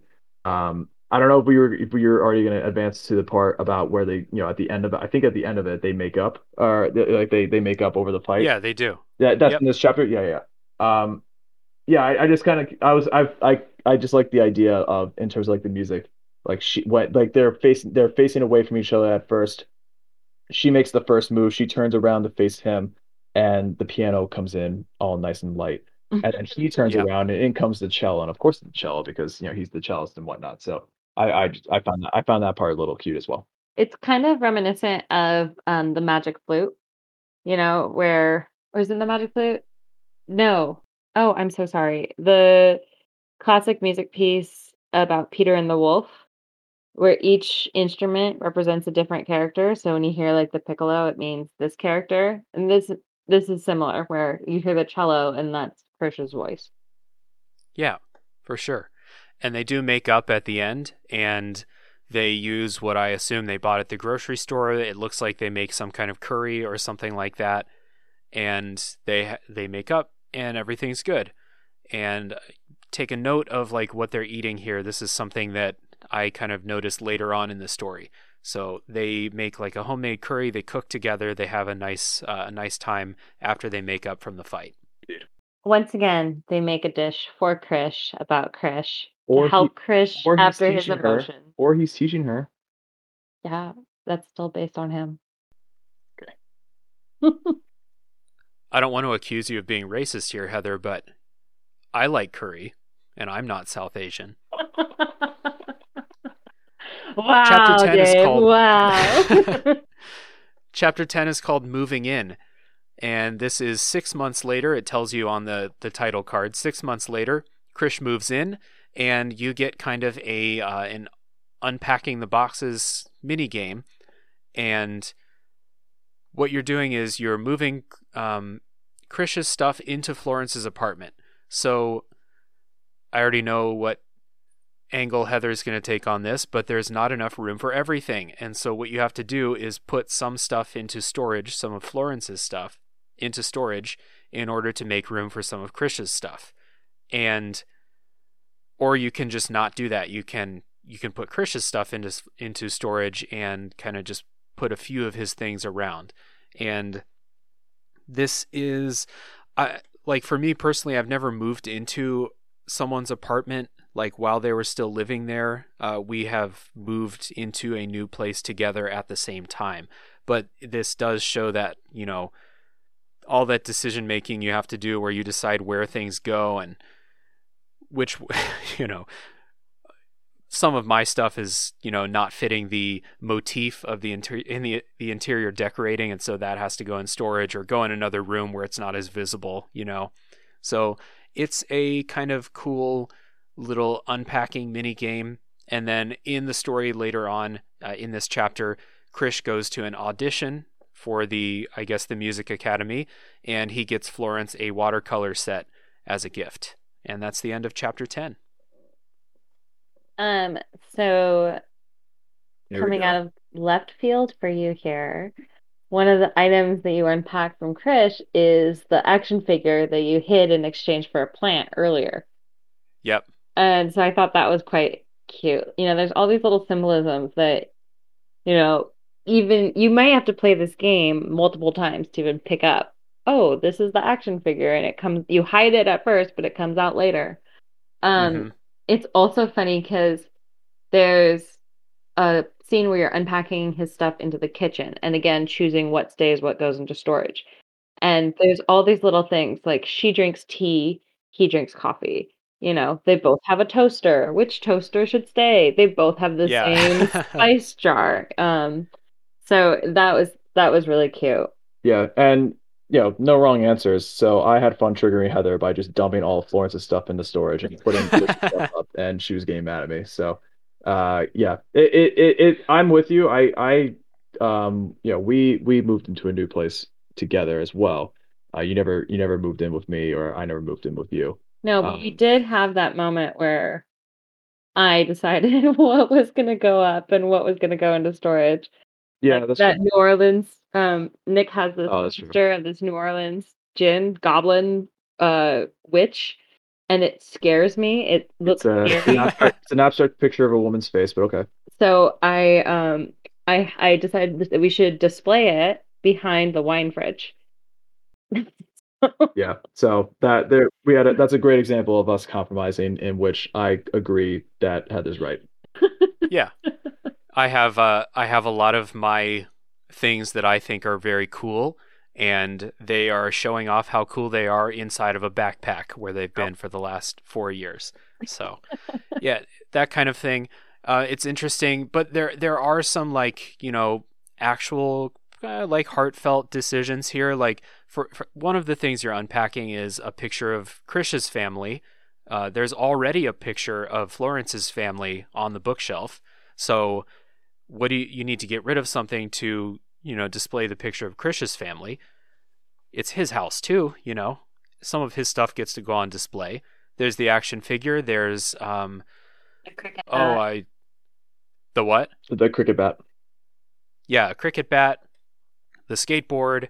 There is um Mhm. statue. the yeah the statue of the elephant the the hindu god I, that i cannot remember the name of Heather's got you. i don't know maybe No, no, no. She's, And- she's saying it right now. Like, what's what's the name of the Oh. elephant god, baby? Ganesh. Yeah. okay yeah showing my ignorance here on the podcast for all to hear and so what i ended up doing was i picked what i thought was like most important to krish and i ended up just putting all the books in storage uh, except for one shelf of books so You were nicer than Nick. Yeah Exactly. No. Sorry, Florence. There's a new man Well- in town. I uh, she has like a bike pump that's taking up a ton of space, and it's like you can put a you can keep a bike pump in the closet. You don't need to display that in your apartment. So why not? Krish can have his uh, his cricket bat out there or something. You never know when you need to carry a cricket bat around, like the guy in Spinal Tap, and smash a TV every now and then. You What? might need it. Absolutely. And before we head into just a short little break, we're halfway through the story. I want to give a shout out to an indie game that I I shouted out on the podcast before. It's called Unpacking, and it's this chapter where you're unpacking the stuff, but that's the entire game. And it's much more in depth, much, much, much more detail, so many more things to unpack. And what that game does is it uses the stuff that you take with you when you move as a vehicle for storytelling and character development. So you start out when the main character is a little kid. You kind of unpack her room as maybe she's moving into a house and gets her own room for the first time. And you you see the things that she has and then some of those she takes with her when she goes to college and stuff like that and you get the entire character's like story life story up until uh, like you know adulthood 30s something like that only through this mechanic of unpacking boxes and the stuff that we take with us. I think that that's really cool and it reminded me of this chapter in florence. So i want to give that game a shout out it is on switch it is on pc and maybe other consoles. I know it's on game pass also so, anyone listening, if the unpacking thing sounds like an interesting storytelling device, which I'm telling you it is, check out the game Unpacking. It's a good shot. I've heard good reviews about that game as well. So, yeah, uh, suddenly, now that you bring it up like that, I might have to go pick it up myself. Did you hear those Yeah. reviews from a random podcast about video games? a random podcast that starts with T and rhymes with ales from the backlog. We're going to take a little break. We're going to listen to some music, and when we come back, we'll give the second half of the story.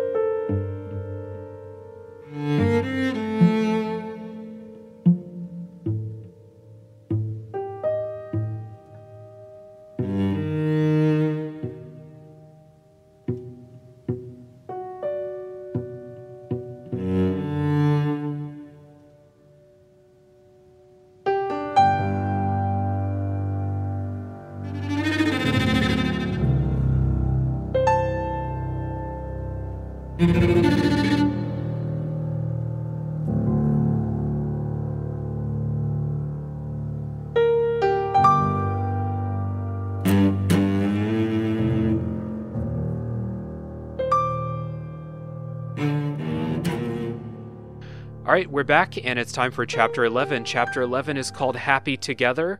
They eat breakfast together. Uh, this is basically the same routine from chapter 1. You eat breakfast, go on the train, go to work, and then go home. But this time, it's good. Her normal routine is good. Eating breakfast together. Uh, she's on the train. She's not looking at Twitter. She's texting with Krish.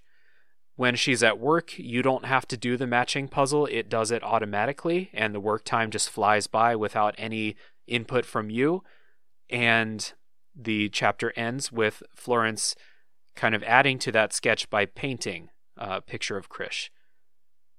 Just another perfect example of how easy art is and why. And so, Yeah. I got to live my dream, being like, wow, with a few swipes of the swipes of the thumb, I've I've just created a brilliant sketch of Krish. Like, Yeah, man, being an artist is so easy. it's incredibly easy. This is my plan. I'm going to become a world famous rich artist by just doing this, by uncovering, like literally swiping to uncover beautiful works of art that other people have created. And I take the credit and I get the money. And yeah, that's my plan. It's like the middleman between art restoration and art forgery. I think it's a good I was going to say art thievery. Yeah.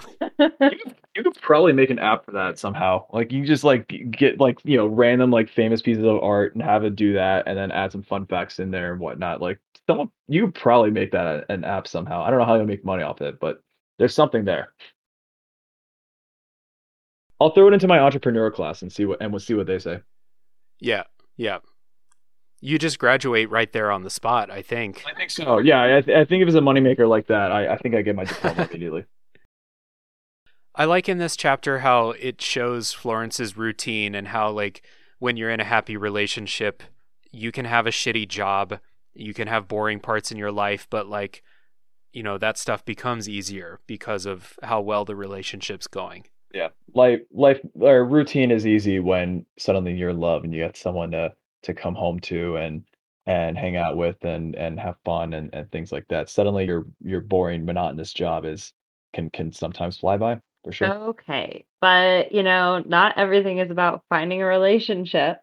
And you could also argue that maybe it there's color because not she's in a relationship that's happy, but also because there's just something else going on. You know, instead of like getting stuck in a rut and doing the same old thing every day, now it's like, oh, today we're going to go out for sushi. Today we're making curry. And all of a sudden, like the you find joy in the little things. Yeah, that's true.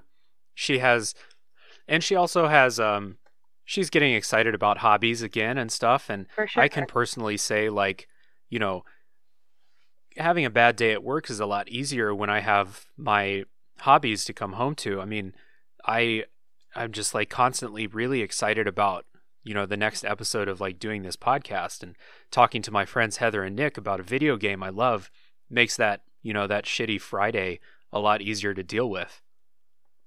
No doubt. For sure. Yeah. Did you have a shitty Friday? No, it was fine. but um chapter 11 is called Happy Together. No, no, no. Chapter 12 is called Routine. Wait, hold on. yeah, no, No, you're right. you had it there. Chapter 12?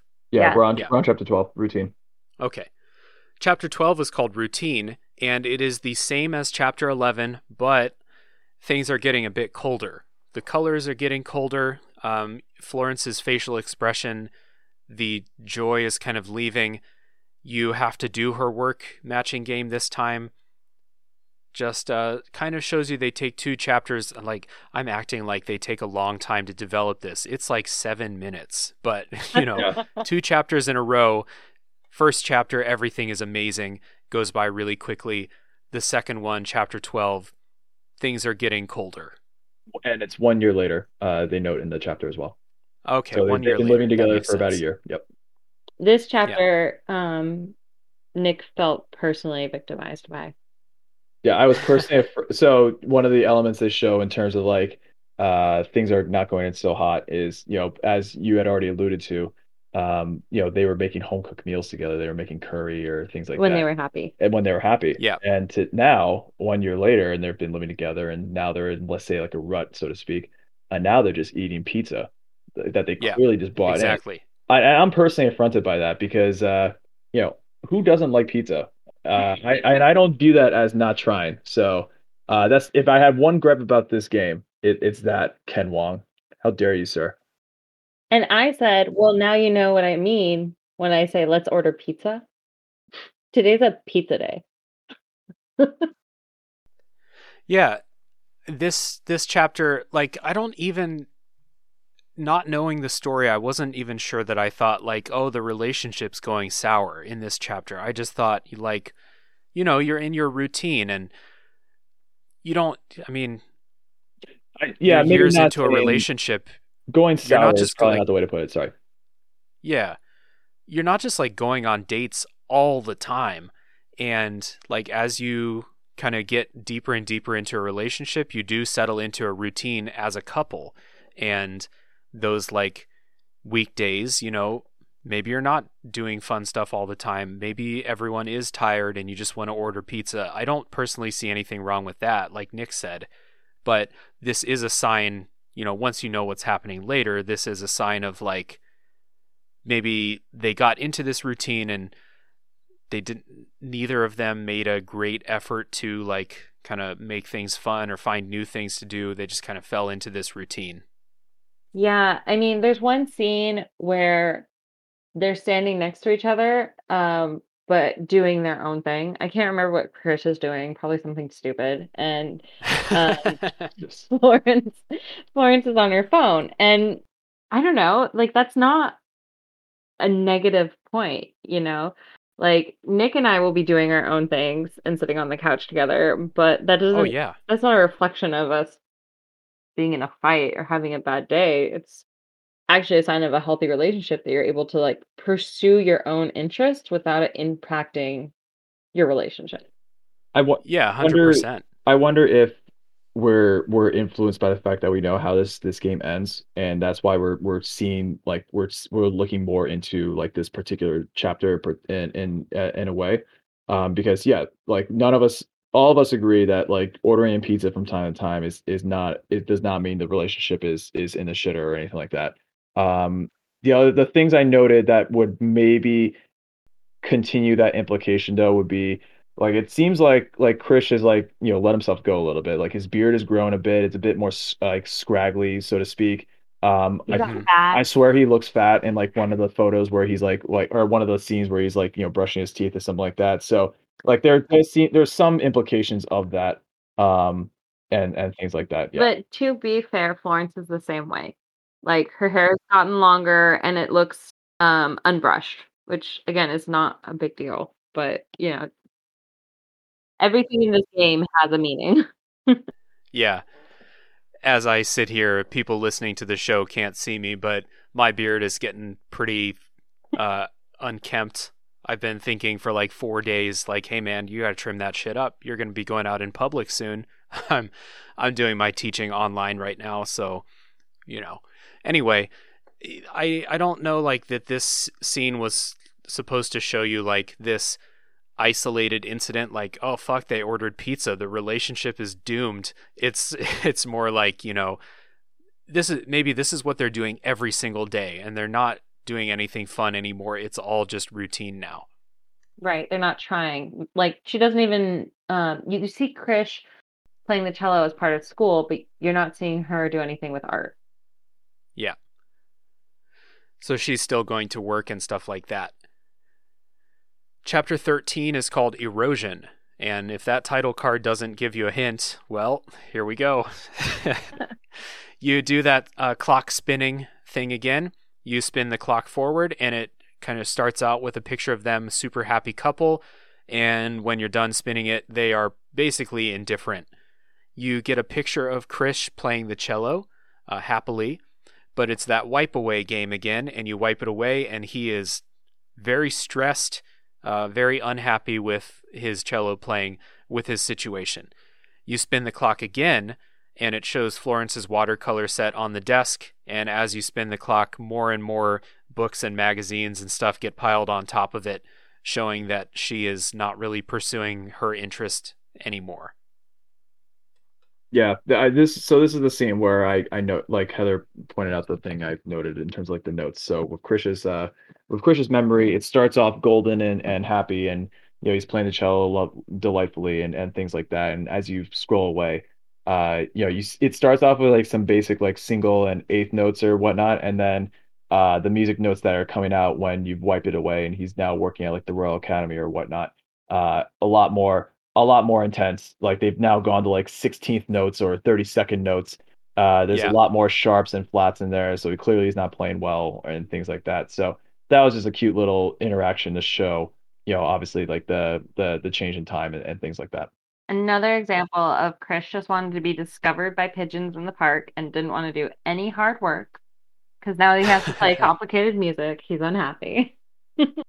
I'm just going to throw this out there. I don't want to do any hard work. I want to get discovered and get rich and famous instantly. I don't want to put in the work. There's nothing wrong with that. Nothing wrong with that. I want I want Heather now to go have like a personal interview with Ken Wong because I I want her to sit, sh- throw all these grievances at him and, and see how he responds. Chapter 14 is called Fight. And again, title card. Telling you. Title card. I see what you did there. They get into a fight. Oh. Oh.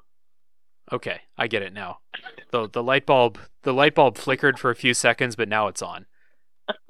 Um, Krish and Florence get into a fight, and where the speech bubbles were kind of light colors earlier, almost like pastel, almost, um, they are bright fucking red this time.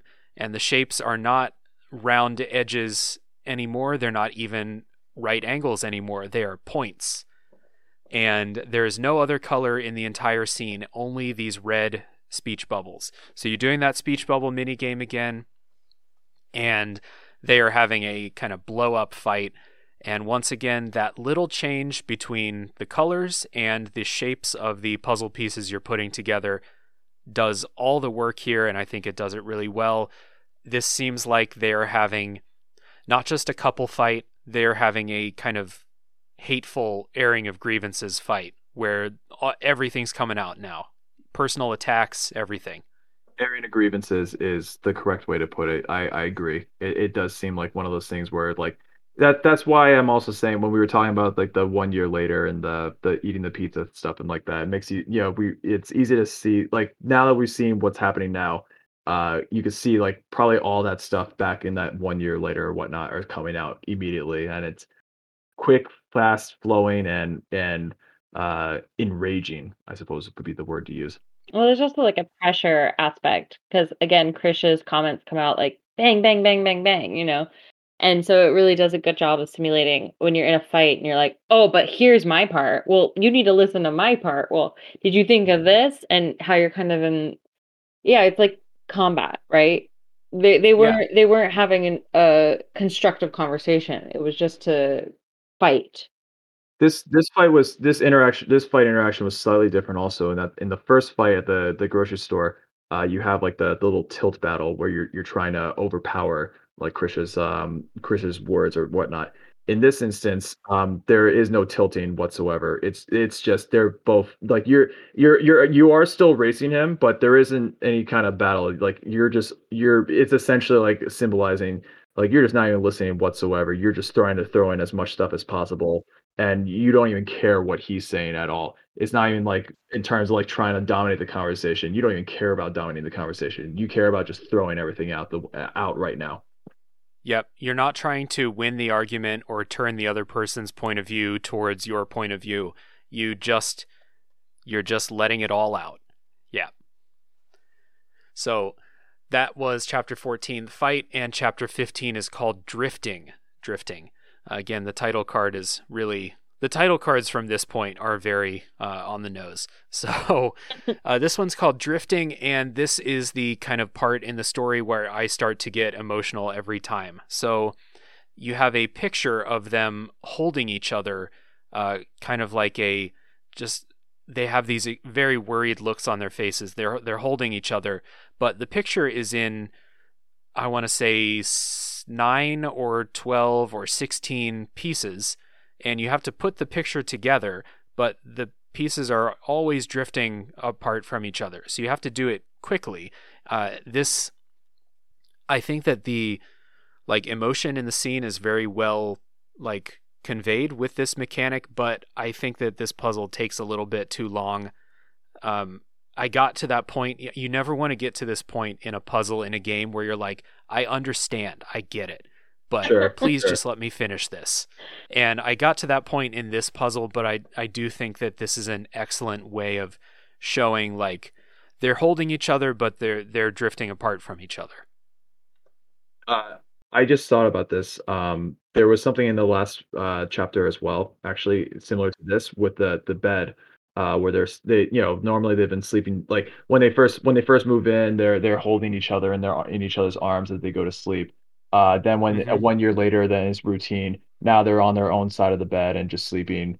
Uh, and then after the big like a big blow up fight, um, they're both now. Uh, you're having to rearrange the picture of them in the bed, and the way they actually set it up is pretty nice. In which they um, they make it sh- imply as if like they are on their each uh, their own side of the bed and looking at each other. But as you try and like put the picture together, you what you spoiler alert, uh, even though we're in the spoiler section, what you learn is they're actually facing away from each other. And so that was actually something where like I genuinely was trying to like put it together and I thought it was like that and then having to realize oh no they're looking away from each other so it was actually really well done by them in that in that last chapter Um, hmm I I'm with you now. Back to the the drifting off um chapter. I'm with you. I I love the idea of like uh they're di- like the pieces are literally drifting as you slowly put the other pieces together. So then you all suddenly I'm going back up to one of the pieces that's drifted too far away, putting it closer to again, um and things like that.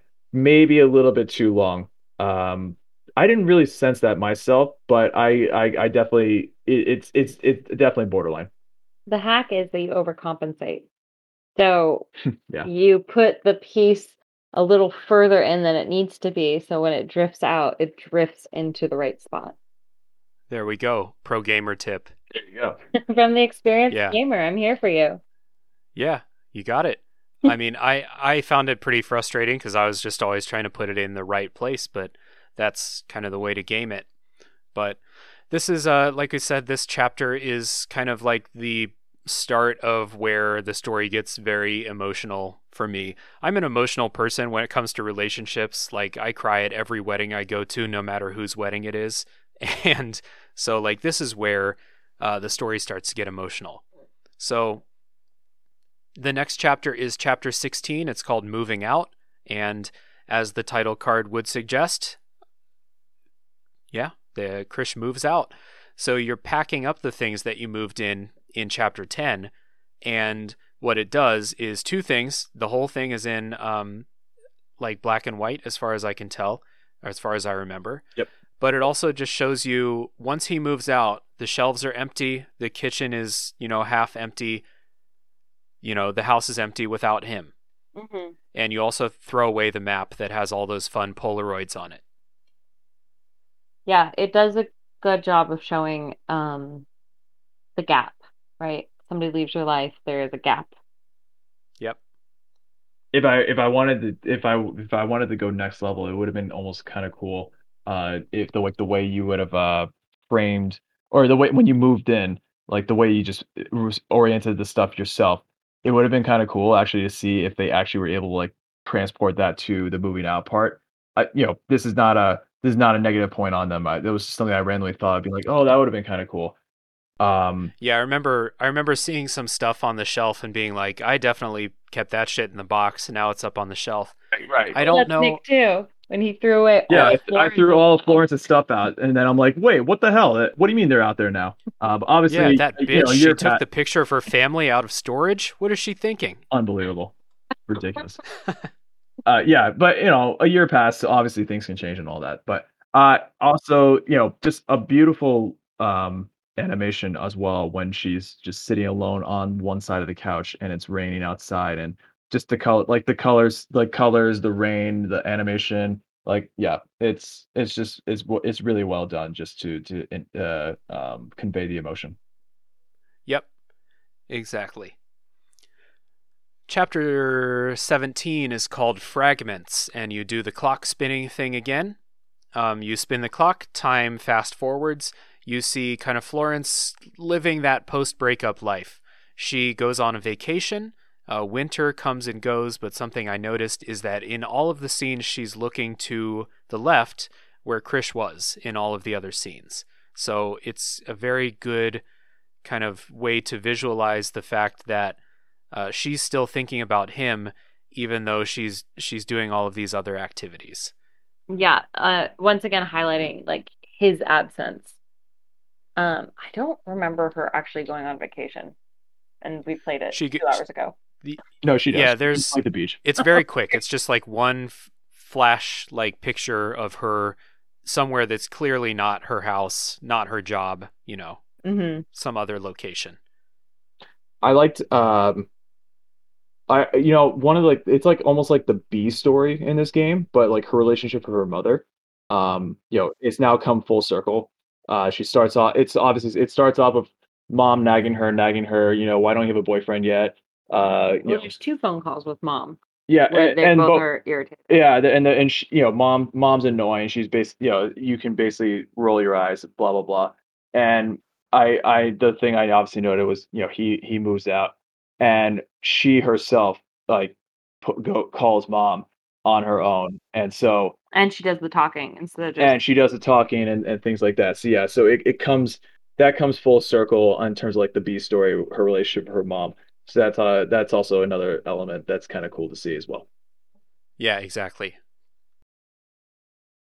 Chapter 18 is called Let Go, and this is the shortest chapter. I this is like 20 seconds, but you're walking, it's a picture of Florence and Krish walking, and then as you walk, Krish fades away like a ghost, um, and then the scene is over. It's uh, I guess visualizing that Florence is slowly getting over Krish and her life is not like defined by his absence anymore. Now she's kind of able to go on her own again.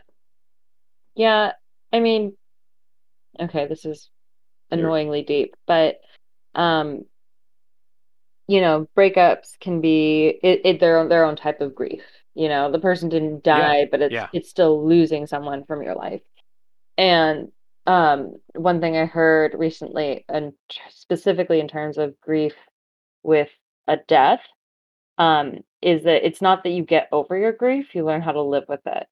And so that's kind of what I saw with this. Like she's walking with him, she's walking with him, and it's just there's no animation. There's no like I'm walking here or there's no I'm trying to get past this. It's just like walking in a straight point and he slowly fades out, you know? And I I that quote came to mind when I was playing that. Yeah, The other thing I'll note about it is, um, you know, you you really don't you really don't have to touch you literally don't touch anything because it, it just does it on its own. Um, but you know, one thing I noticed, at least on the Switch, I don't know if you could do this on the on the phone, uh, is you can actually use the the the control stick and you can actually have her stop walking. Um, so she starts walking ahead of Krish and he slowly fades. Or, but at least on the Switch, you can actually have her stop and Krish catches up to her. So it's almost kind of like, you know, implying, you know, it's like it kind of gives you the idea. And when you catch up to to Krish, like the game now literally is just forcing her to walk forward anyway. So it, it's obvious it's obvious there's only one thing that can happen, and that's her walking away. And it makes me wonder if that's that's one of the things that they were trying to convey as well, where it's like like um even if you want to hold on to the memory or something like that, um, you know, time time passes no matter what, or or something like I'm I you know I I'm not deep, I'm not philosophical or deep enough to to figure out like what it truly implies, but I I wanted to point that out as well. There's something there's something there for a better mind than me to to be able to explain. Yeah, in that way that you have to keep moving forward. And I guess, like, so on the phone, I think all you do is hold down on the touchscreen and she'll move forward.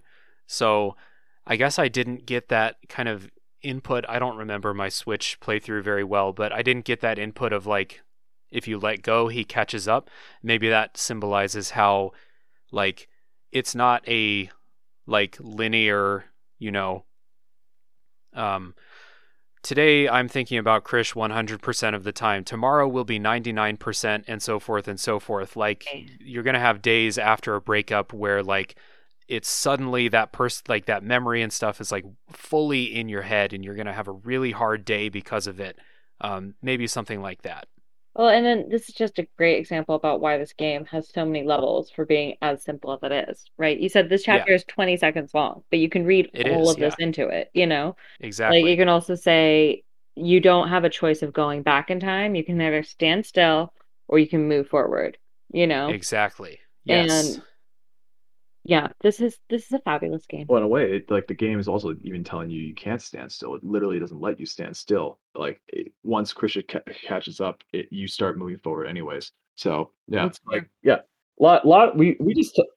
I mean, what did we just do? We just like basically quadrupled the amount of time on this chapter by talking uh, in, in talking about it. Yeah. Well, yeah, it's and like Heather said, it just shows like for such a short scene, there's a ton of thought put Lot of- into like what's happening here. Yeah. So, chapter 19 is called Wake Up. And, well, metaphor there. Wake up. Florence pulls the watercolor set out from, you know, under the junk and she starts painting. And you get that spin the clock thing again. You spin the clock and color returns to the world. And Florence is happy and plants appear and you get Polaroids again of things that she's doing after um, her life with Krish, after uh, kind of like getting back to normal life and enjoying being single and things like that. So she goes and cooks with her mom. Like you see that relationship has gotten stronger because of this. Mhm. She goes to a sketch club. She gets a cat and she names her cat Loaf. and she opens name. up Yeah, it's a good cat name. and she opens up kind of an Etsy type shop selling her artwork and you can see things are going great.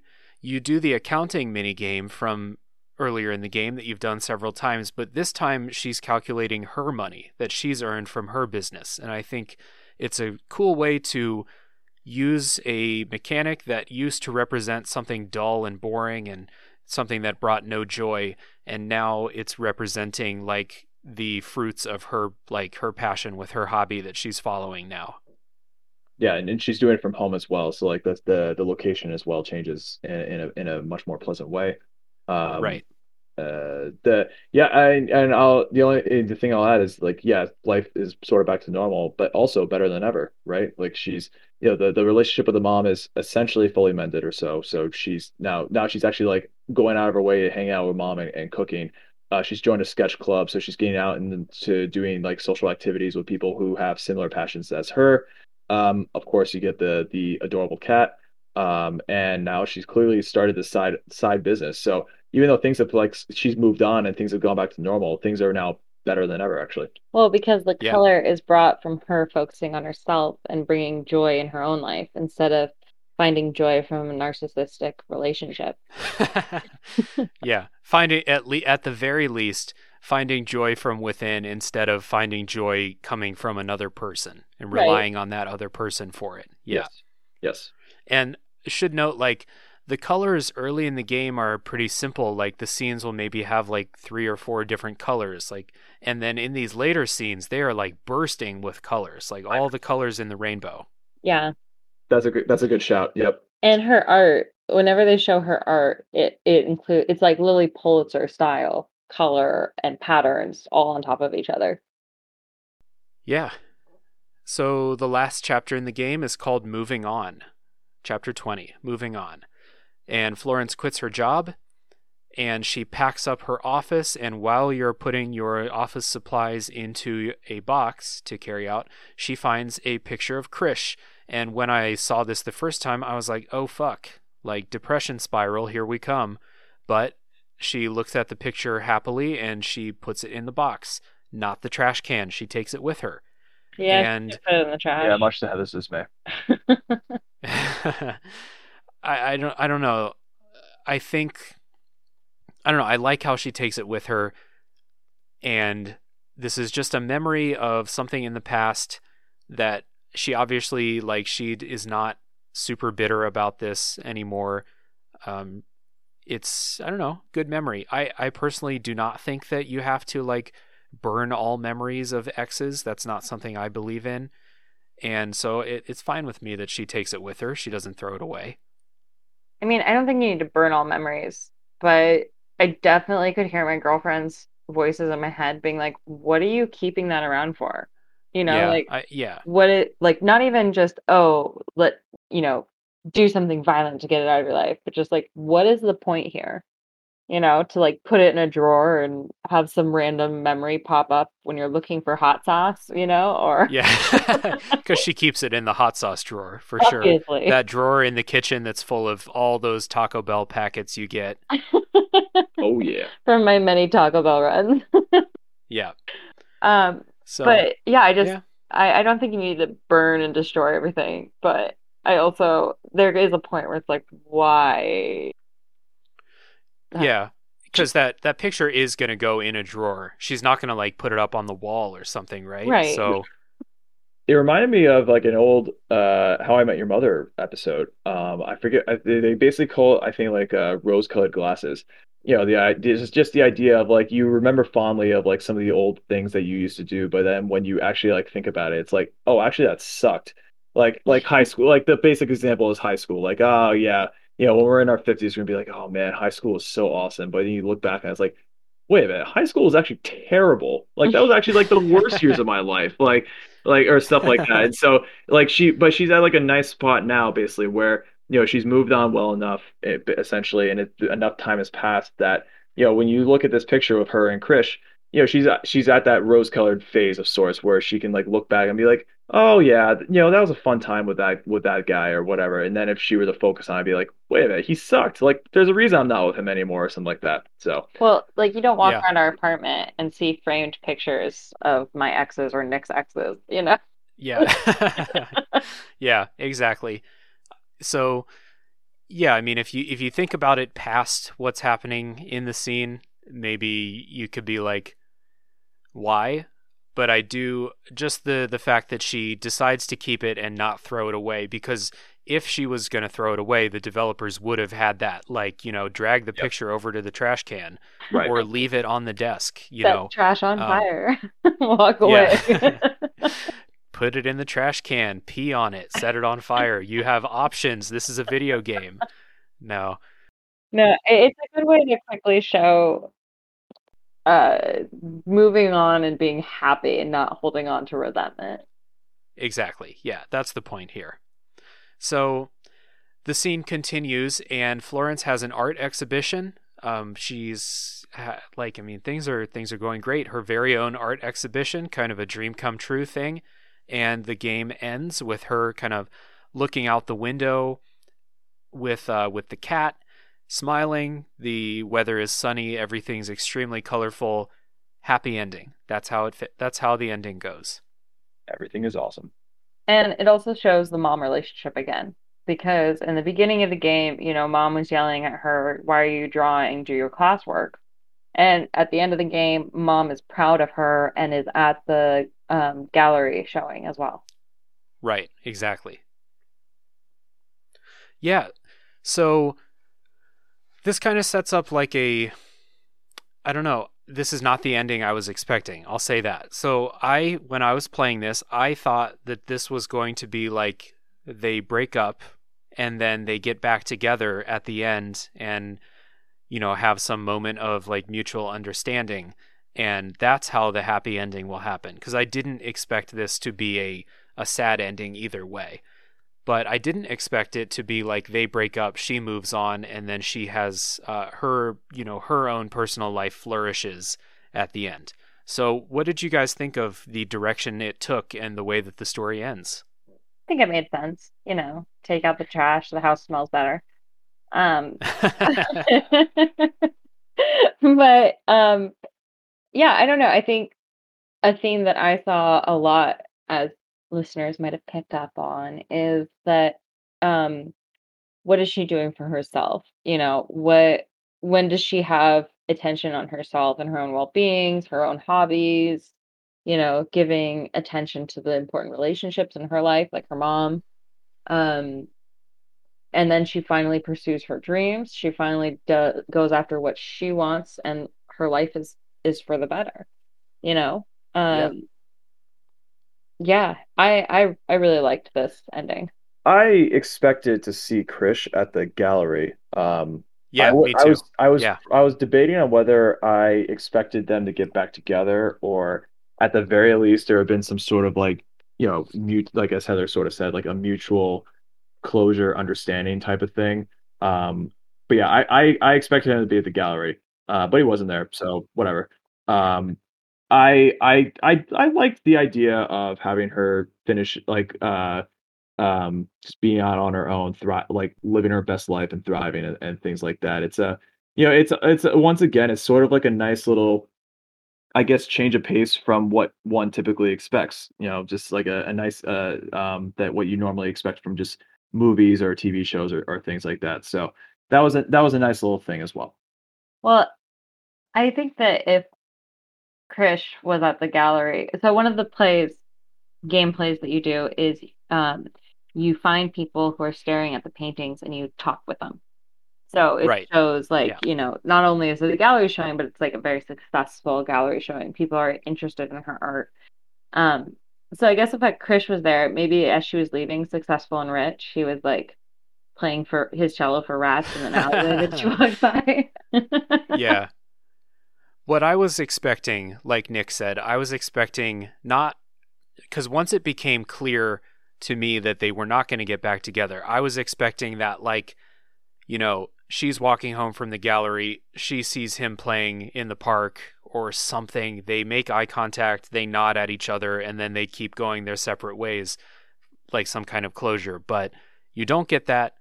And I think that's good because, you know, echoing how real breakups go, sometimes there is no closure. You just never talk to or see that person again. And maybe through some effort on your own part, but maybe just because you've moved on and you're not like, hey, I should, you know, you know, even if you see them on the side of the road, maybe you're not going to be like, hey, hey, Yeah. I'm waving right now. Hey, I know you. You know, maybe that's not going to happen. So the fact that there is no closure just kind of echoes how closure is not really a real thing a lot of times, you know, for real relationships. Closure doesn't So- come from someone else, it comes from yourself. You exactly. yeah. Like, and Florence definitely gets that. yeah, it's like when people break up and they're like, oh, I'm just going to go for this third breakup lunch with my ex for closure. It's like, you're playing yourself right now. There's no Exactly, closure you're yeah. getting from this. Yeah. So in the end, I and like this is a criticism that some people have of the game that the way the story turns out and it some I read some reviews where people called this like a narcissistic ending. But I don't agree with that. I think that this is I think this is good. If this is the direction they're going to go in, they did it the best way. I like this ending. I like yeah. I like it too. Um, I actually don't love the endings where the like what you just described with a couple ends, but then they make eye contact in passing and continue on those wa- their way. Like that always I just watched a movie that has an ending like that.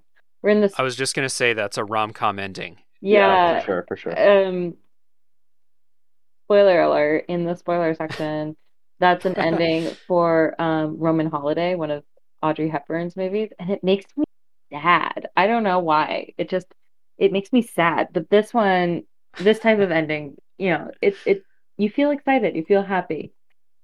Yeah, I'm gonna have to put a spoiler warning at the beginning of the episode. Spoilers for Florence and the Audrey Hepburn movie Roman Holiday. Yeah. You'll find out why later.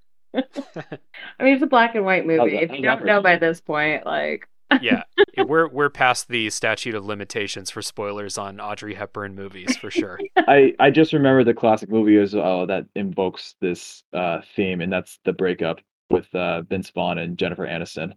Like that's a whole movie Right. about just like them together, and then they break up, and at the very end, I think they they see each other on the streets, and they have a pleasant conversation, and then walk their separate ways, and yay, like they they both moved on, hooray, it's life is a low good. Yeah. You're not gonna kill your ex if you see them on the street. Yeah. And I also kind of like like looking at this holistically. I like how this is the story of a relationship in someone's life, not like the relationship where they got married and lived forever. This is just a relationship. It lasted a couple of years and uh, Florence is going to move on. She's going to get into another relationship. Krish is going to do the same thing. And uh, Heather can predict how Krish's next relationship is going to end up. But this is uh it's just one part of Florence's history. It's not telling the story of like how I met your mother, you know. Uh, and it was like it was two hit relationships too, right? Like because it was uh, Chris, like one didn't work out with Krish, and another Yeah. one uh started off let's say poorly or whatnot with her mom, but now it works out great. So it's like you got you got you had two relationships uh uh at, at the same time, and you had two different Yeah. results.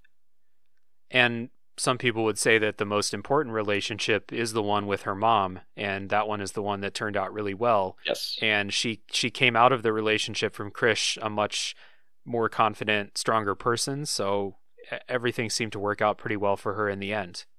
Well, also the mom, between the mom and Krish, the mom's the only one that ever uh, engaged with Florence and like asked her how she was doing. Even though it was like Mhm. annoyed annoyed conversations. Yeah. Yeah. Yeah, we talked about the there's one scene where you're texting with Krish and it's the only time where you get any kind of like dialogue that you can see between the two, but it's all with emojis and it's like laughing emoji, heart eyes emoji, heart emoji. Uh, you don't have any text there. That's the only time you get any well, anything really Yeah. uh, between Yep. the two of them.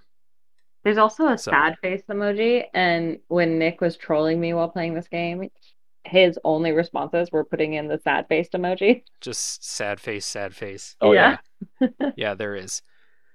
Yeah, but that that kind of subway texting conversation because that was really early in the relationship. That kind of read to me as like that. Oh, I love you. No, I love you. I love you more. Like that. You know, Okay, lovey dovey. No, you hang up. Yeah. You hang up first. Yeah, yeah, exactly. so, yeah, that is the story of Florence, and I think uh, if you've listened this far, you know that all of us really, really enjoyed the game. Um, I said earlier I played this game three times. I cried all three times I played the game. I will next time I play it too. It's just the way that the mechanics really hammer home the emotions in the story work. You know, if I just read this story as a web comic, it would not have worked the same way. If this story had to be a game, the Yeah. way that they tell it. You know, it's funny you said that because actually, um, there was a webtoon, um, like the app, the one of the phone apps, Webtoons, uh, where basically a bunch of like, I, I guess I would call them like indie artists, uh, making their own like uh, manga, for example. Uh, there was actually one that was like eerily similar in the same way in terms of like, uh, it was like starring, it was it was featured starring a woman and she found a relationship, they broke up, and then she actually started an art gallery or something like that. Um, I, I I swear I'm not making this up. Um, and now I think about it, like I do prefer Florence as well because of the interactive elements. Like it just it really did bring a bit more to it uh than just simply Mhm. reading and seeing like, you know, like pretty pictures and, and things like that. So I you know, a lot of credit to Florence for for building on that. And this is what the detractors of like this style of game and walking sims, they all say like does this need to be a game? Can it just be a movie or in this case can it just be a webcomic? And I emphatically say no, this has to be a game to hit the way that it does. Same with some of the other walking sims we've done on the show here with Firewatch and Gone Home. Those have to be games for those stories to work the way that they're being told. And I feel the same way about Florence. So I'm with you. Cool. Well, Nick and Heather, thank you for joining. Uh, it's been a pleasure talking about Florence with you guys and kind of catching up a little bit at the same time. It's been awesome. Thanks for coming on the show. Thanks for having us, Thank Dave. you. We miss you. Can't wait to Yeah, see you miss next you guys too. Yeah, we'll see you soon. And for everyone listening, thank you for listening this far. Once again, if you'd like to support the show, the best thing you can do is to spread the word. Tell your friends that, hey, remember that game Florence that I told you to play? Because I know there's other people who really love this game. Well, Tales from the Backlog covered that. Go listen to that episode.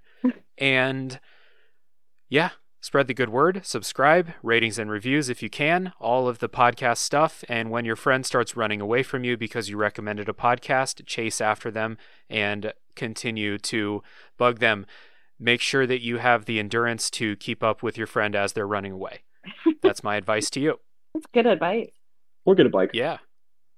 Yeah, get a bike. Yeah, that's that's a, a good thing. Or a skateboard. You can be like Krish. There you go. The only way that you should be like Krish, maybe. Maybe. So Uh, and the cello. Yeah, and and the cello. Well, you don't want to carry the cello when you're chasing after your friend. no, it's a no. bit unwieldy. Of course not. That could damage But the cello is cool. Yes. Don't um don't let Krish kind of color your view of cellos. Cellos are cool. Hashtag not all cellos.